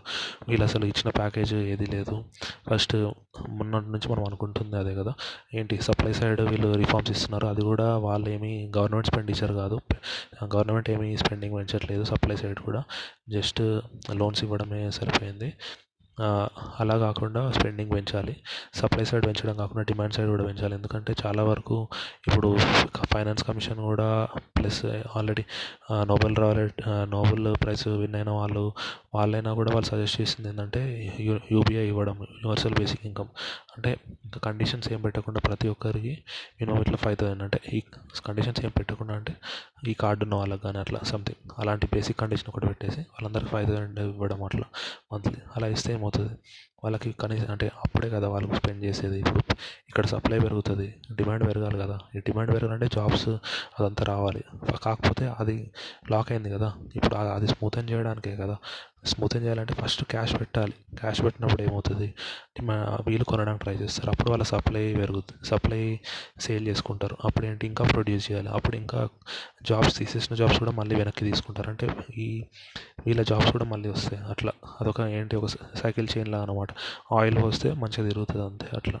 మళ్ళీ ఏంటి మొన్న అనుకున్నాం ఒక ఎనర్జీ ఏంటి ఫస్ట్ ఇప్పుడు వాళ్ళు రివర్లో మునిగిపోతే ఫస్ట్ బయటికి తీసిన తర్వాత నెక్స్ట్ టైం నుంచి సేఫ్ మెజర్స్ ఏంటో చూసుకోవాలి కానీ ఫస్ట్ నీకు సేఫ్ మెజర్స్ ఒకటే అనౌన్స్ చేసి సారీ చెప్పి నెక్స్ట్ టైం నుంచి బాగా చేస్తాం అనడం కరెక్ట్ కాదు కదా అట్లా అన్నమాట. నెక్స్ట్ నెక్స్ట్ అదే ఇక్కడ ఆఫ్ఘన్ క్రైసిస్ గురించి న్యూస్ వచ్చింది. కాకపోతే అది చాలా కన్ఫ్యూజింగ్ ఉంటుంది. తాలిబాన్ రిలేటెడ్ అవన్నీ. అది సో మనం ఏం చేద్దామంటే అది ఒక వన్ వీక్ తర్వాత సెపరేట్ టాపిక్ లాగా కంప్లీట్ దాని గురించి ఒక హాఫ్ అన్ అవర్ టాపిక్ లాగా అట్లా డిస్కస్ చేయాలి. డిస్కస్ చేస్తే సరిపోతుంది అంతే. సో ఈరోజు న్యూస్ ఆర్టికల్స్ అయితే ఇంతే ఉన్నాయి. వేరేవేం లేవు. మీరు అంతే మామూలు మామూలు ఇంకా ఇంకో న్యూస్ ఏమొచ్చిందంటే టెక్నాలజీ దాంట్లో ఈ lockdown May March twenty fifth నుంచి సోషల్ మీడియా యూసేజ్ కానీ ఇవన్నీ సిక్స్టీ ఫైవ్ పర్సెంట్ పెరిగింది ఇండియాలో అని వచ్చిందంటే ఒక్కొక్కరు ఒక్కో నెంబర్ చెప్తున్నారు. మొన్న ఒకటి స్టడీ ఫార్టీ పర్సెంట్ అన్నారు ఇది సిక్స్టీ ఫైవ్ అంటున్నారు. సో ఏం చేయాలి? అదే చాలా అంటే నార్మల్గా టైం ఉంది కాబట్టి వాడడం తప్పలేదు. కాకపోతే స్టూడెంట్స్లో కూడా చాలానే పెరిగింది. అదేంటి? దానివల్ల ఇంపాక్ట్ ఏముంది అని ఇచ్చాడంటే దానివల్ల ఏంటి? వీళ్ళు ఆల్రెడీ మార్చి నుండి స్కూల్స్ లేవు. కంప్లీట్ సిక్స్ మంత్స్ మధ్యలో ఆగిపోయింది స్టడీగా అదే ఫోర్ ఫైవ్ మంత్స్. ఇప్పుడు వాళ్ళు గవర్నమెంట్ ఏం చెప్తుంది? సెప్టెంబర్లో అలా ఓపెన్ చేసిన స్కూల్స్ అంటుంది అప్పటి వరకు స్టడీ గ్యాప్ వస్తే కంప్లీట్గా మర్చిపోతారు. అందులో ఇట్లా చేయడం కాబట్టి ఇంకా మర్చిపోతారు. సో అందుకే స్టూడెంట్స్ కొంచెం దూరంగా ఉండడానికి ట్రై చేయడం బెటర్ అని అంటున్నారు అట్లా. అందులో ఇప్పుడు మామూలుగా కాంపిటేటివ్ ఎగ్జామ్స్ ప్రిపేర్ అయ్యే వాళ్ళైతే దాదాపు వాట్సాప్ అట్లా సోషల్ మీడియాకి కంప్లీట్ అవాయిడ్ చేయడం బెటర్. వాట్సాప్ సోషల్ మీడియా ఏదైనా ఇన్ఫర్మేషన్ ఇన్ఫర్మేషన్ కావాలన్నా న్యూస్ ఆర్టికల్స్ ఏది కావాలన్నా కూడా ఇప్పుడు టెలిగ్రామ్ ఉంది. మనం మార్నింగ్ లేచిన తర్వాత ఒకసారి పడుకునే ముందు ఒకసారి చెక్ చేసుకుంటే సరిపోతుంది. ఎందుకంటే ఆ నైట్ మొత్తం నైట్ వచ్చిన మొత్తం మార్నింగ్ చెక్ చేసుకోవచ్చు. మార్నింగ్ నుంచి ఈవినింగ్ వచ్చిన న్యూస్ ఆర్టికల్స్ కానీ అప్డేట్స్ కానీ ఏవి వచ్చినా కూడా అది నైట్ చెక్ చేసుకోవచ్చు. ఎందుకంటే టెలిగ్రామ్ అంటే ఎవరు మెసేజింగ్ అయితే చాలా తక్కువ వాడతారు. సో ఫ్యామిలీ అదే ఫ్యామిలీ గ్రూప్స్ అట్లాంటి డిస్టర్బెన్స్ అయితే ఏమి ఉండదు. అలా అన్నమాట. మార్నింగ్ ఒకసారి నైట్ ఒకసారి చూసుకోవడం అనేది ఇంకా అడ్వైజబుల్ అంతే అది. మిగతా అంతే. ఇంకా ఈరోజు ఏం చదవడం ఎక్స్ట్రా టాపిక్స్ ఏం లేవు. మెయిన్గా ఏంటి ఆ ప్యాకేజ్ మొత్తం ఒకసారి క్లియర్గా చదువుకోవడం బెటర్ ఎందుకంటే నెక్స్ట్ వచ్చే కంప్లీట్గా ఇంకా నెక్స్ట్ వచ్చే త్రీ ఫోర్ మంత్స్ కంప్లీట్ ఎందుకంటే మనం చూస్తున్నాం ప్రతిదీ రిపీట్ అవుతుంది రోజు. మనం ఆ ప్యాకేజ్ అనేది కవర్ కంప్లీట్ మన మైండ్లో ఉండిపోతే నెక్స్ట్ వచ్చే three four months current affairs చాలా ఈజీ అయిపోతాయి. సో ఒక వన్ అవర్ టైం స్పెండ్ చేసి ఆ ఫైవ్ పీడిఎఫ్స్ డౌన్లోడ్ చేసుకోవాలి. Thirteenth fourteen fifteen sixteen seventeen ఈ డేస్లో ఫైవ్ ఫైవ్ పీడిఎఫ్స్ డౌన్లోడ్ చేసుకొని అవి ఫైవ్ పీడిఎఫ్స్ చదువుకుంటే దాంట్లో first first part fourth part important fifth పార్ట్లో ఏమో కొన్ని రీఫార్మ్స్ ప్లస్ అన్నీ కలిపి సమరీ లాగా ఇచ్చాడు. సో అది సెకండ్ థర్డ్ అంత పెద్ద బిజినెస్ యాంగిల్లో కానీ మామూలు యాంగిల్లో కానీ అంత ఇంపార్టెంట్ ఏం లేదు. సో అది అవి ఒకసారి చూసుకుంటే సరిపోతుంది అంతే. All the best thank you so much hello welcome ఈరోజు ఒక ఫోర్ టాపిక్స్ ఉన్నాయి కొత్తవి అవి చూద్దాము. ఏంటి ఫస్ట్ తైవాన్ ఇష్యూ ఒకటి వరల్డ్ హెల్త్ ఆర్గనైజేషన్లో యాక్చువల్లీ ఏమైంది? ఈ కరోనా వైరస్ వచ్చినప్పటి నుంచి uh, యునైటెడ్ స్టేట్స్ అంటే ఇంతకుముందు నుంచి యూఎస్కి చైనాకి ట్రేడ్ వార్ జరుగుతుంది కదా. ఎలాగోలాగా చైనాకి చెక్ పెట్టడానికి చాలానే స్టెప్స్ అంటే ట్రేడ్ రెస్ట్రిక్షన్స్ కానీ అవి చాలా ట్రై చేస్తుంది యూఎస్ కాకపోతే ఈ కరోనా వచ్చిన తర్వాత దానికి ఇంకో అడిషనల్ రీజన్ దొరికిందనమాట ఏంటి? ఫస్ట్ డిసెంబర్లోనే కేసు వచ్చాయి చైనాలో కాకపోతే అక్కడ హ్యూమన్ టు హ్యూమన్ ట్రాన్స్మిషన్ జరిగిందని ఒప్పుకోలేదు చైనా వరల్డ్ హెల్త్ ఆర్గనైజేషన్ కూడా వాళ్ళకే సపోర్ట్ చేసింది అని చెప్పి యుఎస్ అది మొన్నటి నుంచి చెప్తుంది. అది దాంతోపాటు అది ఇప్పుడు world health world health organization అనేది అది రన్ అయ్యేది కంప్లీట్గా డొనేషన్ బేసిస్ మీదే. దానికి ఏమీ అంటే ఇట్లా ఇంత కాంట్రిబ్యూట్ చేయాలని ఖచ్చితంగా ఏం రూల్స్ ఉండవు. ఒక్కో కంట్రీ ఒక్కో కాంట్రిబ్యూషన్స్ ఇస్తుంది వాలంటరీగా. కాకపోతే మేజర్ కాంట్రిబ్యూటర్ యూఎస్ఏనే. సో ఏం చేసింది యూఎస్ఏ? టెంపరీగా దాని కాంట్రిబ్యూషన్స్ మొత్తం ఆపేసింది వరల్డ్ హెచ్ డబ్ల్యూహెచ్ఓకి. ఎందుకంటే అది ఇప్పుడు చైనాకి సపోర్ట్గా ఈ ఇది రాకుండా కప్పేసింది అట్లా అని చెప్పి చైనా వాళ్ళకి సపోర్ట్గా చేస్తుందని చెప్పి కాంట్రిబ్యూషన్స్ ఆపేసింది. దాంతోపాటు ఇంకోటి ఏం చేసింది? అప్పుడు అది జరిగినప్పుడే తైవాన్ ఉంది. తైవాన్ అంటే ఎక్కడ ఉంటుంది చైనా పక్కన ఒక ఐలాండ్. మనకి శ్రీలంక ఎలానో చైనాకి తై తైవాన్ అలాగా. అంటే అంత దగ్గర ఉంటుంది. కాకపోతే ఏంటి? చైనా ఏం చేస్తుందంటే ఆ ఐలాండ్ని కూడా చైనా లానే ట్రీట్ చేస్తుంది అన్నమాట సెపరేట్ కంట్రీలా కాకుండా అది అంటే ఇప్పుడు మన ఆ తైవాన్ని కూడా చైనా పార్ట్లానే ట్రీట్ చేస్తుంది. అలాగే వరల్డ్లో ఉన్న చాలా కంట్రీస్ కూడా ఆ తైవాన్ని చైనాలో ఒక పార్ట్ లానే ట్రీట్ చేస్తాయి అన్నమాట కాకపోతే యూఎస్ ఏం చేస్తుంది? ఇప్పుడు తైవాన్ వాళ్ళు అడిగారన్నమాట. ఇప్పుడు వరల్డ్ హెల్త్ ఆర్గనైజేషన్లో వరల్డ్ హెల్త్ అసెంబ్లీ అని ఒకటి ఉంటుంది పార్ట్. అది ఏం చేస్తుంది? World health organization related decisions మొత్తం అది తీసుకుంటుంది అనమాట ఇప్పుడు ఐసీఐకి సెంట్రల్ కౌన్సిల్ ఎలాగో డబ్ల్యూహెచ్ఓకి ఇక్కడ డబ్ల్యూహెచ్ఏ అలాగా వరల్డ్ హెల్త్ అసెంబ్లీ అన్నమాట. వీళ్ళు తీసుకున్న డిసిషన్స్ డబ్ల్యూహెచ్ఓలో చెప్తారు. ఈ అసెంబ్లీ అనేది డిసిషన్స్ తీసుకుంటుంది ఇక్కడ ఏమంటున్నారు? ఈ తైవాన్ అనే వాళ్ళు తైవాన్ వాళ్ళేంటి? అక్కడ ఉండి తైవాన్ వాళ్ళేమో మా సెపరేట్ అని అంటారు. చైనా వాళ్ళు ఏంటి తై తైవాన్ మాలో ఒక మాలో ఒక పార్ట్ అని అంటారు అట్లా. ఇప్పుడు తైవాన్ ఏం తైవాన్ వాళ్ళు ఏమంటున్నారు? డబ్ల్యూహెచ్ఓలో డబ్ల్యూహెచ్ఏలో మాకు మేము పార్టిసిపేట్ చేస్తాము. మాకు కూడా సీట్ కావాలి అంటున్నారు. అంటే ఓటింగ్ రైట్స్ లేకుండా జస్ట్ పార్టిసిపేట్ చేయడానికి అలాగా. దానికి అమెరికా సపోర్ట్ చేస్తుంది అన్నమాట అమెరికా అమెరికా కాకుండా ఇంకొన్ని ఏంటి? కెనడా కానీ న్యూజిలాండ్ కానీ అట్లాంటివి సపోర్ట్ చేశాయి అన్నమాట ఏంటి? తైవాన్ని డబ్ల్యూహెచ్ఏలో జాయిన్ అవ్వడానికి. కాకపోతే మిగతా కంట్రీస్ చాలా కంట్రీస్ ఉన్నాయి కదా. వరల్డ్ మొత్తంలో ఆ కంట్రీస్ ఏంటి? తైవాన్ని కూడా చైనాలో ఒక పార్ట్లానే ట్రీట్ చేస్తాయి. అంటే వన్ చైనా పాలసీ మొన్న చెప్పుకున్నాం కదా. టిబెట్ తైవాన్ ఇవన్నీ చైనా కింద టిబెట్ ఆటోనమస్. అంటే దాని రూలింగ్ దానిదే ఉంటుంది సెపరేట్. అయినా కూడా అది చైనా కిందకి వస్తుంది. తైవాన్ కూడా అలాగే. ఆటోనమస్ అయినా కూడా అది వన్ చైనా కిందకి వస్తుంది కాబట్టి దాన్ని సెపరేట్ కంట్రీలా ట్రీట్ చేయరనమాట వేరే కంట్రీస్ ఎవరు కూడా.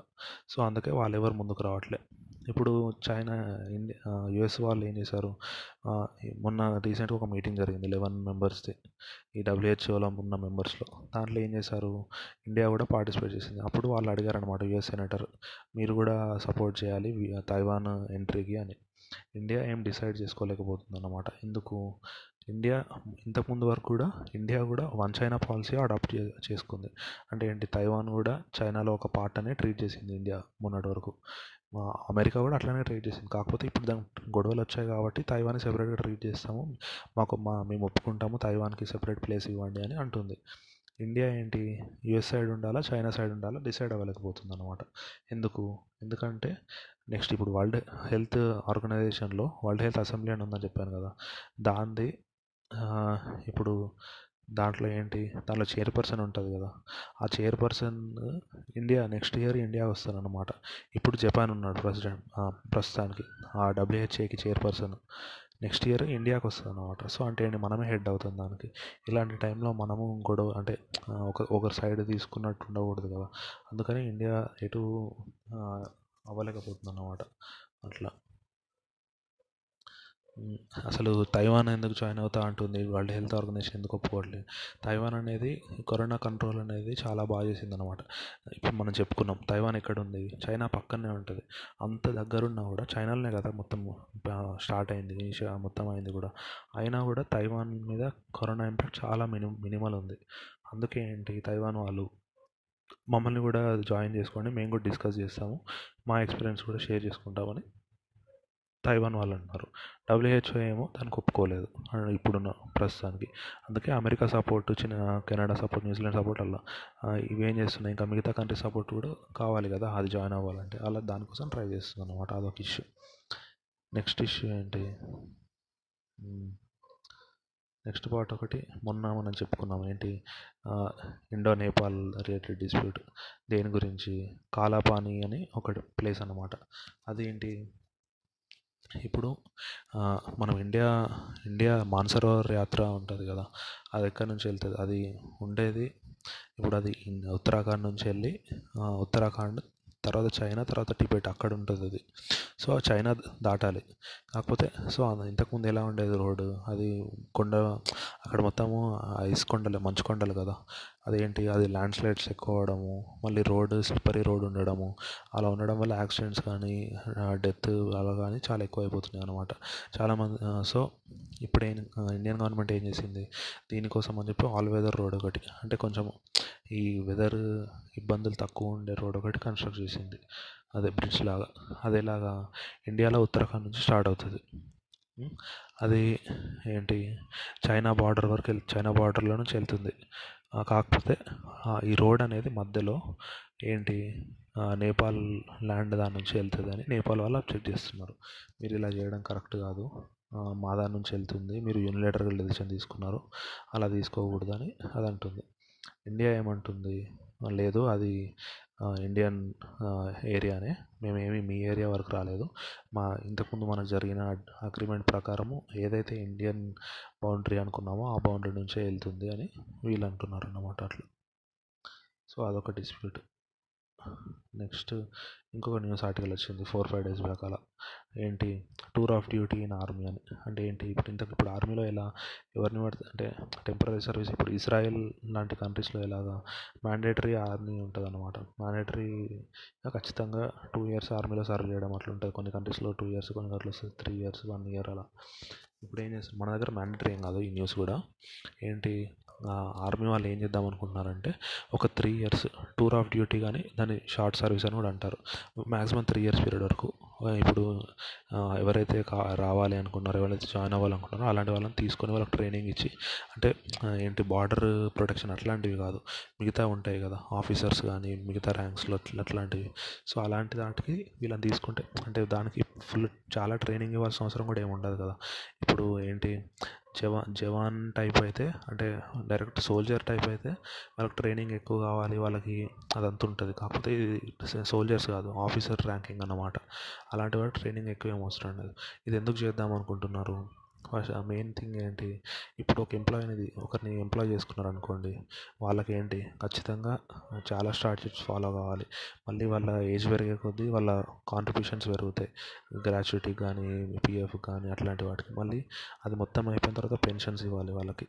సో దానివల్ల ఒకరిని ఎంప్లాయ్ చేసుకుంటే ఫైనాన్షియల్ బర్డెన్ చాలా వరకు అలా కాకుండా ఇప్పుడు ఒకరిని త్రీ ఇయర్స్ కోసం తీసుకున్నాం వాళ్ళకి ఏంటి ఆ శాలరీ ఇస్తే సరిపోతుంది. దాని తర్వాత ఇంకా వాళ్ళకి తర్వాత వచ్చే బెనిఫిట్స్ ఏమి ఉండవు ఆర్మీలో ఏంటి? పెన్షన్ బెనిఫిట్స్ చాలా ఎక్కువ ఉంటాయి. ఎందుకంటే అక్కడ ఎక్కువ రోజులు పని చేయలేరు కదా.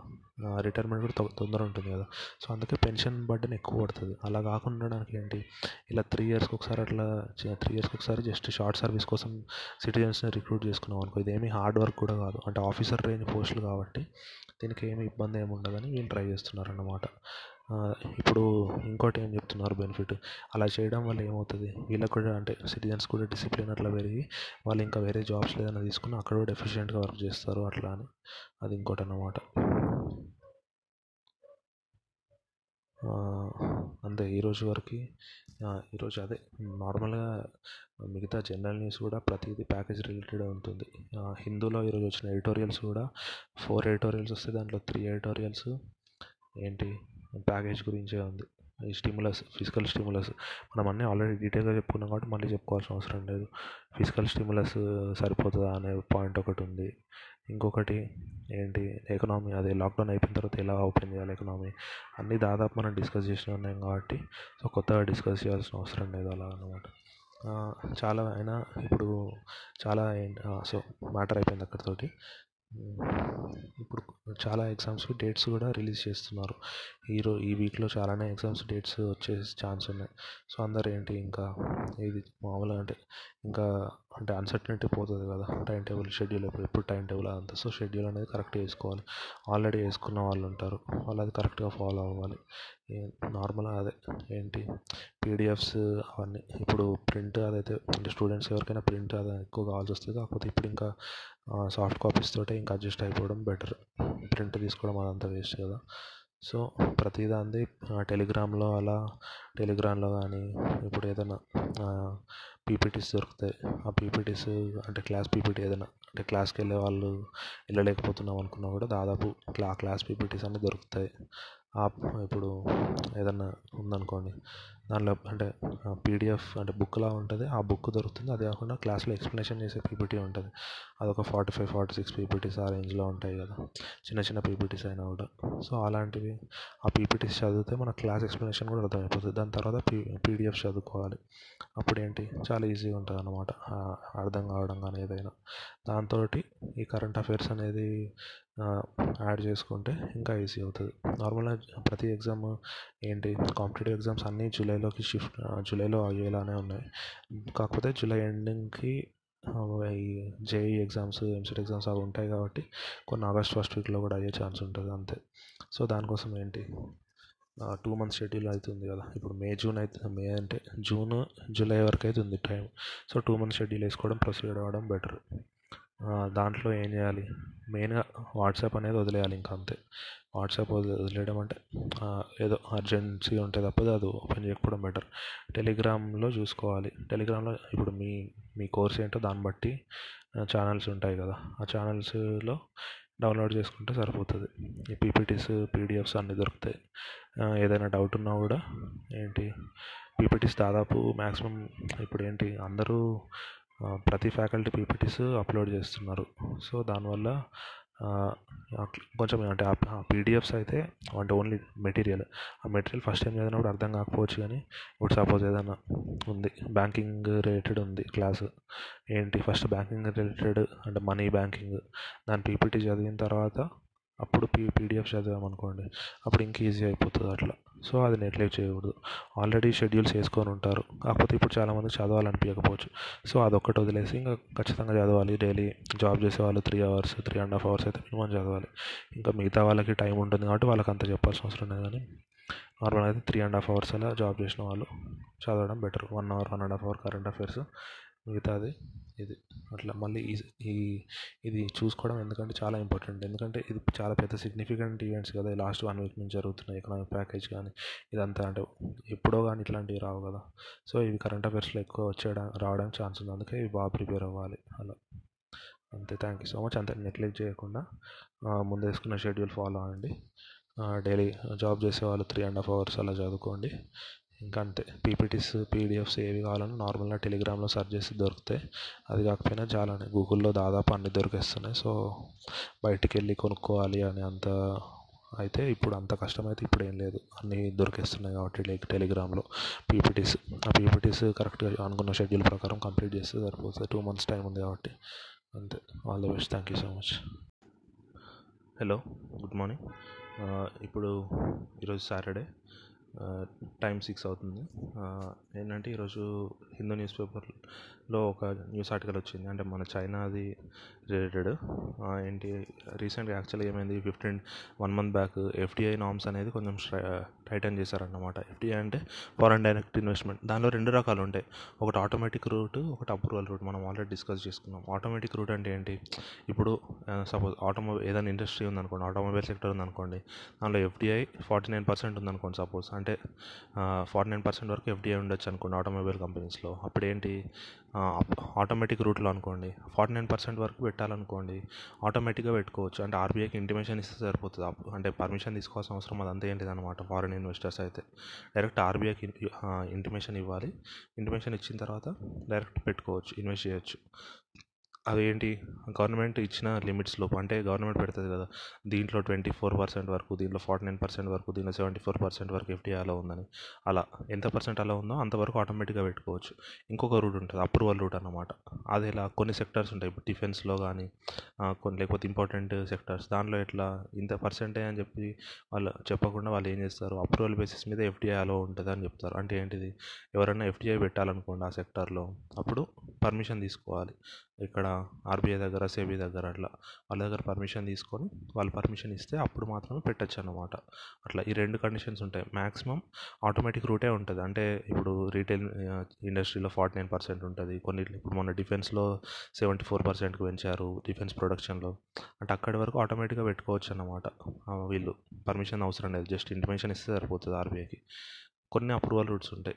ఇప్పుడు రీసెంట్గా ఏం చేశారు? వన్ మంత్ బ్యాక్ అప్పుడు వన్ మంత్ బ్యాక్ ఏమైందంటే మన ఎకనామీ చాలా అంటే మార్కెట్స్ చాలా పడిపోయినాయి కదా. అప్పుడు చాలా కంపెనీస్ స్టాక్స్ పడిపోయినాయి కదా. అప్పుడు కొన్ని చైనీస్ కంపెనీస్ ఏం చేశాయంటే ఇండియన్ స్టాక్స్ తక్కువ తక్కువ పడిపోయినాయి కాబట్టి ఇప్పుడు కొనుక్కుంటే ఆ కంపెనీలో షేర్ హోల్డింగ్ పెరుగుతుంది అని చెప్పి చైనీస్ కంపెనీస్ కొన్ని ఏం చేశాయి? ఆ కంపెనీ మార్కెట్ షేర్స్ కొనడం స్టార్ట్ చేశాయి అన్నమాట అలా చేస్తే ఏమవుతుంది? ఇప్పుడు తక్కువ ఉన్నప్పుడు కొంటుంది. తర్వాత ఏంటి? వాళ్ళ హోల్డింగ్ పెరుగుతుంది కదా. ఆ కంపెనీలో. అప్పుడు మన ఇండియాలో చైనీస్ కంట్రోల్ ఎక్కువైపోతుంది కదా. అందుకని చెప్పి అప్పుడు ఏం చేశారు గవర్నమెంట్? ఇప్పుడు ఏదైనా గవర్నమెంట్ ఒక కంట్రీ ఇప్పుడు ఇంటర్నేషనల్ రూల్స్ కూడా ఉంటాయి. ఒకటే కంట్రీ నుంచి మీ కంట్రీ నుంచి రానివ్వమంటే కుదరదు అది. సో అందుకే ఇండియన్ గవర్నమెంట్ ఏం చేసింది? ఇండియా తోటి నేబరింగ్ స్టేట్స్ ఉంటాయి కదంటే బార్డర్ షేర్ చేసుకునే స్టేట్స్ ఏంటి ఏంటి? పాకిస్తాన్ ఉంది ఆఫ్ఘనిస్తాన్ ఉంది ఏంటి? చైనా ఉంది నేపాల్ ఉంది అట్లా నెక్స్ట్ బంగ్లాదేశ్ ఉంది. ఈ కంట్రీస్ ఉన్నాయి కదా. ఈ కంట్రీస్ అన్ని అంటే నేబరింగ్ కంట్రీస్ అన్నిటికీ పెట్టారన్నమాట రూల్స్ ఓన్లీ ఒక్క చైనాకే పెడితే ఏమవుతుంది? అది ట్రేడ్ రూల్స్కి అగెన్స్ట్గా అవుతుంది. అట్లా ఒక్కదాన్ని అగేన్స్ట్గా చూస్తున్నట్టు అవుతుంది అలా చేయకుండా నేబరింగ్ కంట్రీస్ అన్నట్టు పెట్టారు రూల్ దే దేనికి పెట్టారు? మా కంట్రీ సేఫ్ గార్డింగ్ కోసము నేబరింగ్ కంట్రీస్ కదా. వాళ్ళ ఇంట్రెస్ట్ మా దాంట్లో ఉండకూడదు అన్నట్టు రూల్ పెట్టారు. ఇప్పుడు ఏమవుతుంది? ఈ కంట్రీస్ నేబరింగ్ కంట్రీస్లో ఎవ్వరు ఏ కన్ ఎవరైనా మన దాంట్లో ఎఫ్డిఐ పెట్టాలి అంటే వాళ్ళకి ఇంకా ఆటోమేటిక్ రూట్ అనేది ఆప్షన్ ఉండదు. ఖచ్చితంగా అప్రూవల్ రూటే ఉంటుంది. అప్రూవల్ తీసుకోవాల్సిందే. అంటే ఆటోమేటిక్ ఉన్న సెక్టార్స్ కూడా. అంటే ఇప్పుడు రీటైల్లో ఫార్టీ నైన్ పర్సెంట్ వరకు ఉంటుంది ఎఫ్డిఐ అంటే మిగతా కంట్రీస్ వాళ్ళు అమెరి అమెరికా కంపెనీస్ వాళ్ళు అనుకోండి వాళ్ళు డైరెక్ట్ ఆటోమేటిక్గా పెట్టేయచ్చు ఫార్టీ నైన్ పర్సెంట్. కాకపోతే చైనీస్ కంపెనీ అనుకోండి వాళ్ళకి ఇప్పుడు కొత్త రూల్ వచ్చింది కదా ఏంటి? వాళ్ళకి ఇంకా ఆటోమేటిక్ ఉండదు ఖచ్చితంగా. దా ఆ ఇండస్ట్రీలో ఆటోమేటిక్ రూట్ ఉన్నా కూడా వీళ్ళకి అది వర్తించదు. ఖచ్చితంగా వీళ్ళు అప్రూవల్ రూట్లోనే రావాలి ఎవరెవరు నేబరింగ్ కంట్రీస్ అన్ని. కాకపోతే చేసింది మేజర్గా చైనా కోసం ఎందుకంటే ఇండియాలో పాకిస్తాన్ కంపెనీస్ వాళ్ళు ఏమి ఎక్కువ ఏం పెట్టరు. చైనీస్ కంపెనీసే పెడతారు. ఇప్పుడు ఆలోచించండి పేటీఎం వాళ్ళైనా ఎవరైనా అలీ అలీబాబా గ్రూప్ ఇన్వెస్ట్ చేస్తుంది సాఫ్ట్ బ్యాంక్ వాళ్ళు ఇప్పుడు మన ఇండియన్ స్టార్టప్స్లో చాలా వరకు చైనీస్ బ్యాంక్స్ ఇన్వెస్ట్మెంట్ చాలానే ఉంటుంది. అది కూడా తగ్గించాలి అట్లా అన్నమాట. అదొకటి ఇంపార్టెంట్గా చేంజ్ చేశారు ఎఫ్డీఐ రూల్స్. చెప్తున్నాను అంతే మళ్ళీ ఒకసారి. FDI automatic rule approval rule. Automatic rule అంటే వాళ్ళు పర్సెంటేజ్ స్పెసిఫై చేస్తారు. అది అంతవరకు ఏమి ఇబ్బంది ఉండదు. అంత పెట్టుకోవచ్చు. అప్రూవల్ రూల్ అంటే పర్మిషన్ తీసుకోవాలి ఫస్ట్. ఇప్పుడు ఏమైంది చైనీస్ మన ఇండియన్ కంపెనీ స్టాక్స్ అనేది తక్కువ రేటుకి కొంటున్నాయి కాబట్టి చైనీస్ కంపెనీస్. అది ఆపడానికి ఏం చేసింది? కొత్త మాడిఫికేషన్స్ ఇచ్చింది ఎఫ్డీఏ దానికి. ఓన్లీ చైనీస్కి అగెన్స్ట్గా పెడితే తప్పు అవుతుంది కాబట్టి ఇండియాతో నేబరింగ్ ఉన్న కంట్రీస్ అన్నిటికని పెట్టింది అట్లా. కాకపోతే మెయిన్ ఇంపాక్ట్ చైనాకే అవుతుంది అది. ఇదొకటే న్యూస్ సో రేపు సండే న్యూస్ కూడా ఎక్కువ ఏమి ఉండదు మీరు సాటర్డే సండేది మీకు టైం కుదరకపోయినా లేకపోతే ఈరోజు కొంచెం రెస్ట్ తీసుకోవాలి అట్లా అనుకున్నా కూడా ఈ రెండు క్లాసెస్ కలిపి మండే వినేయచ్చు. ఎక్కువ టైం పట్టదు. సాటర్డే సండేది కలిపి హాఫ్ అన్ అవర్ ఉంటుంది అంతే. Thank you so much. All the best. Hello everyone welcome ఈరోజు హిందూ న్యూస్ పేపర్లో అయితే ఎడిటోరియల్స్ అవి ఏం రాలేదు. సో ఆ న్యూస్ అనాలిసిస్ ఏమి ఉండదు ఈరోజు.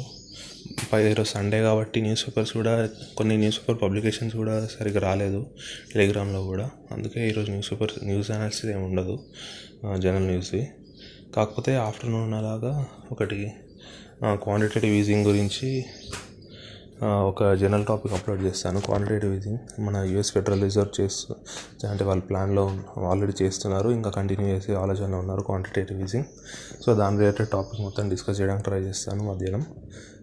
ఈరోజు అంటే జాబ్లో నిన్నటి వరకు జాబ్ చేసి అదే వీకెండ్స్ రెస్ట్ తీసుకుందాం అనుకునే వాళ్ళు. ఇవి రేపు వినొచ్చు. అంటే రేపు కూడా మీకు హాలిడే అనుకుంటా రంజాన్ కాబట్టి. సో కుదిరితే అంటే ఈరోజు కుదరకపోతే రేపు వినండి. ఎక్కువ టైం ఏమి ఉండదు ఫిఫ్టీన్ మినిట్స్. నిన్నటి నిన్న క్లాసెస్ రెండు కలిపి కూడా ఫిఫ్టీన్ మినిట్సే ఉంది. సో ఈరోజు కూడా కలిపి మొత్తం ఫిఫ్టీన్ మినిట్సే ఉంటుంది అంతే.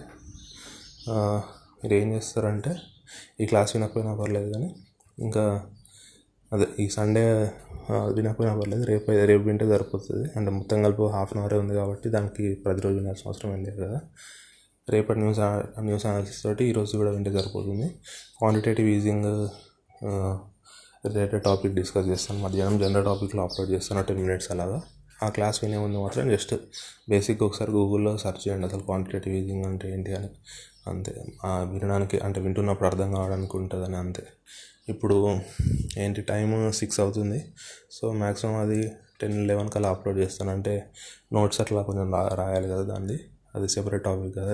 న్యూస్ ఆర్టికల్ ఏం రాలేవు దాన్ని. సో నోట్స్ అలా రాయాలి కాబట్టి ఆఫ్టర్నూన్ లోపు అప్లోడ్ చేస్తాను మ్యాక్సిమం అంతే.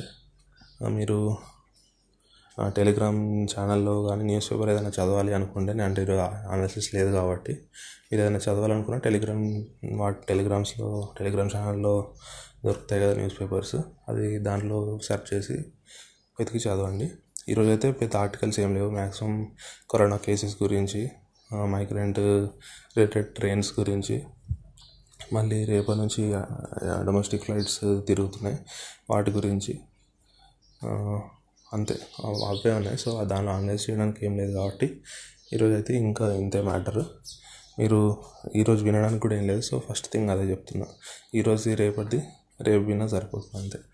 All the best thank you so much మధ్యాహ్నం మాత్రం ఆ టాపిక్ అప్లోడ్ చేస్తాను మధ్యాహ్నం లోపు. ఇప్పుడు సిక్స్ అవుతుంది కాబట్టి అది మ్యాక్సిమం లెవెన్ అలా అప్లోడ్ చేస్తాను అనుకోండి. అది నోట్స్ రాసి అదంతా. సో అప్పుడు అదైనా రేపు వింటే సరిపోతుంది పెద్ద ప్రాబ్లం ఏం లేదు. All the best thank you so much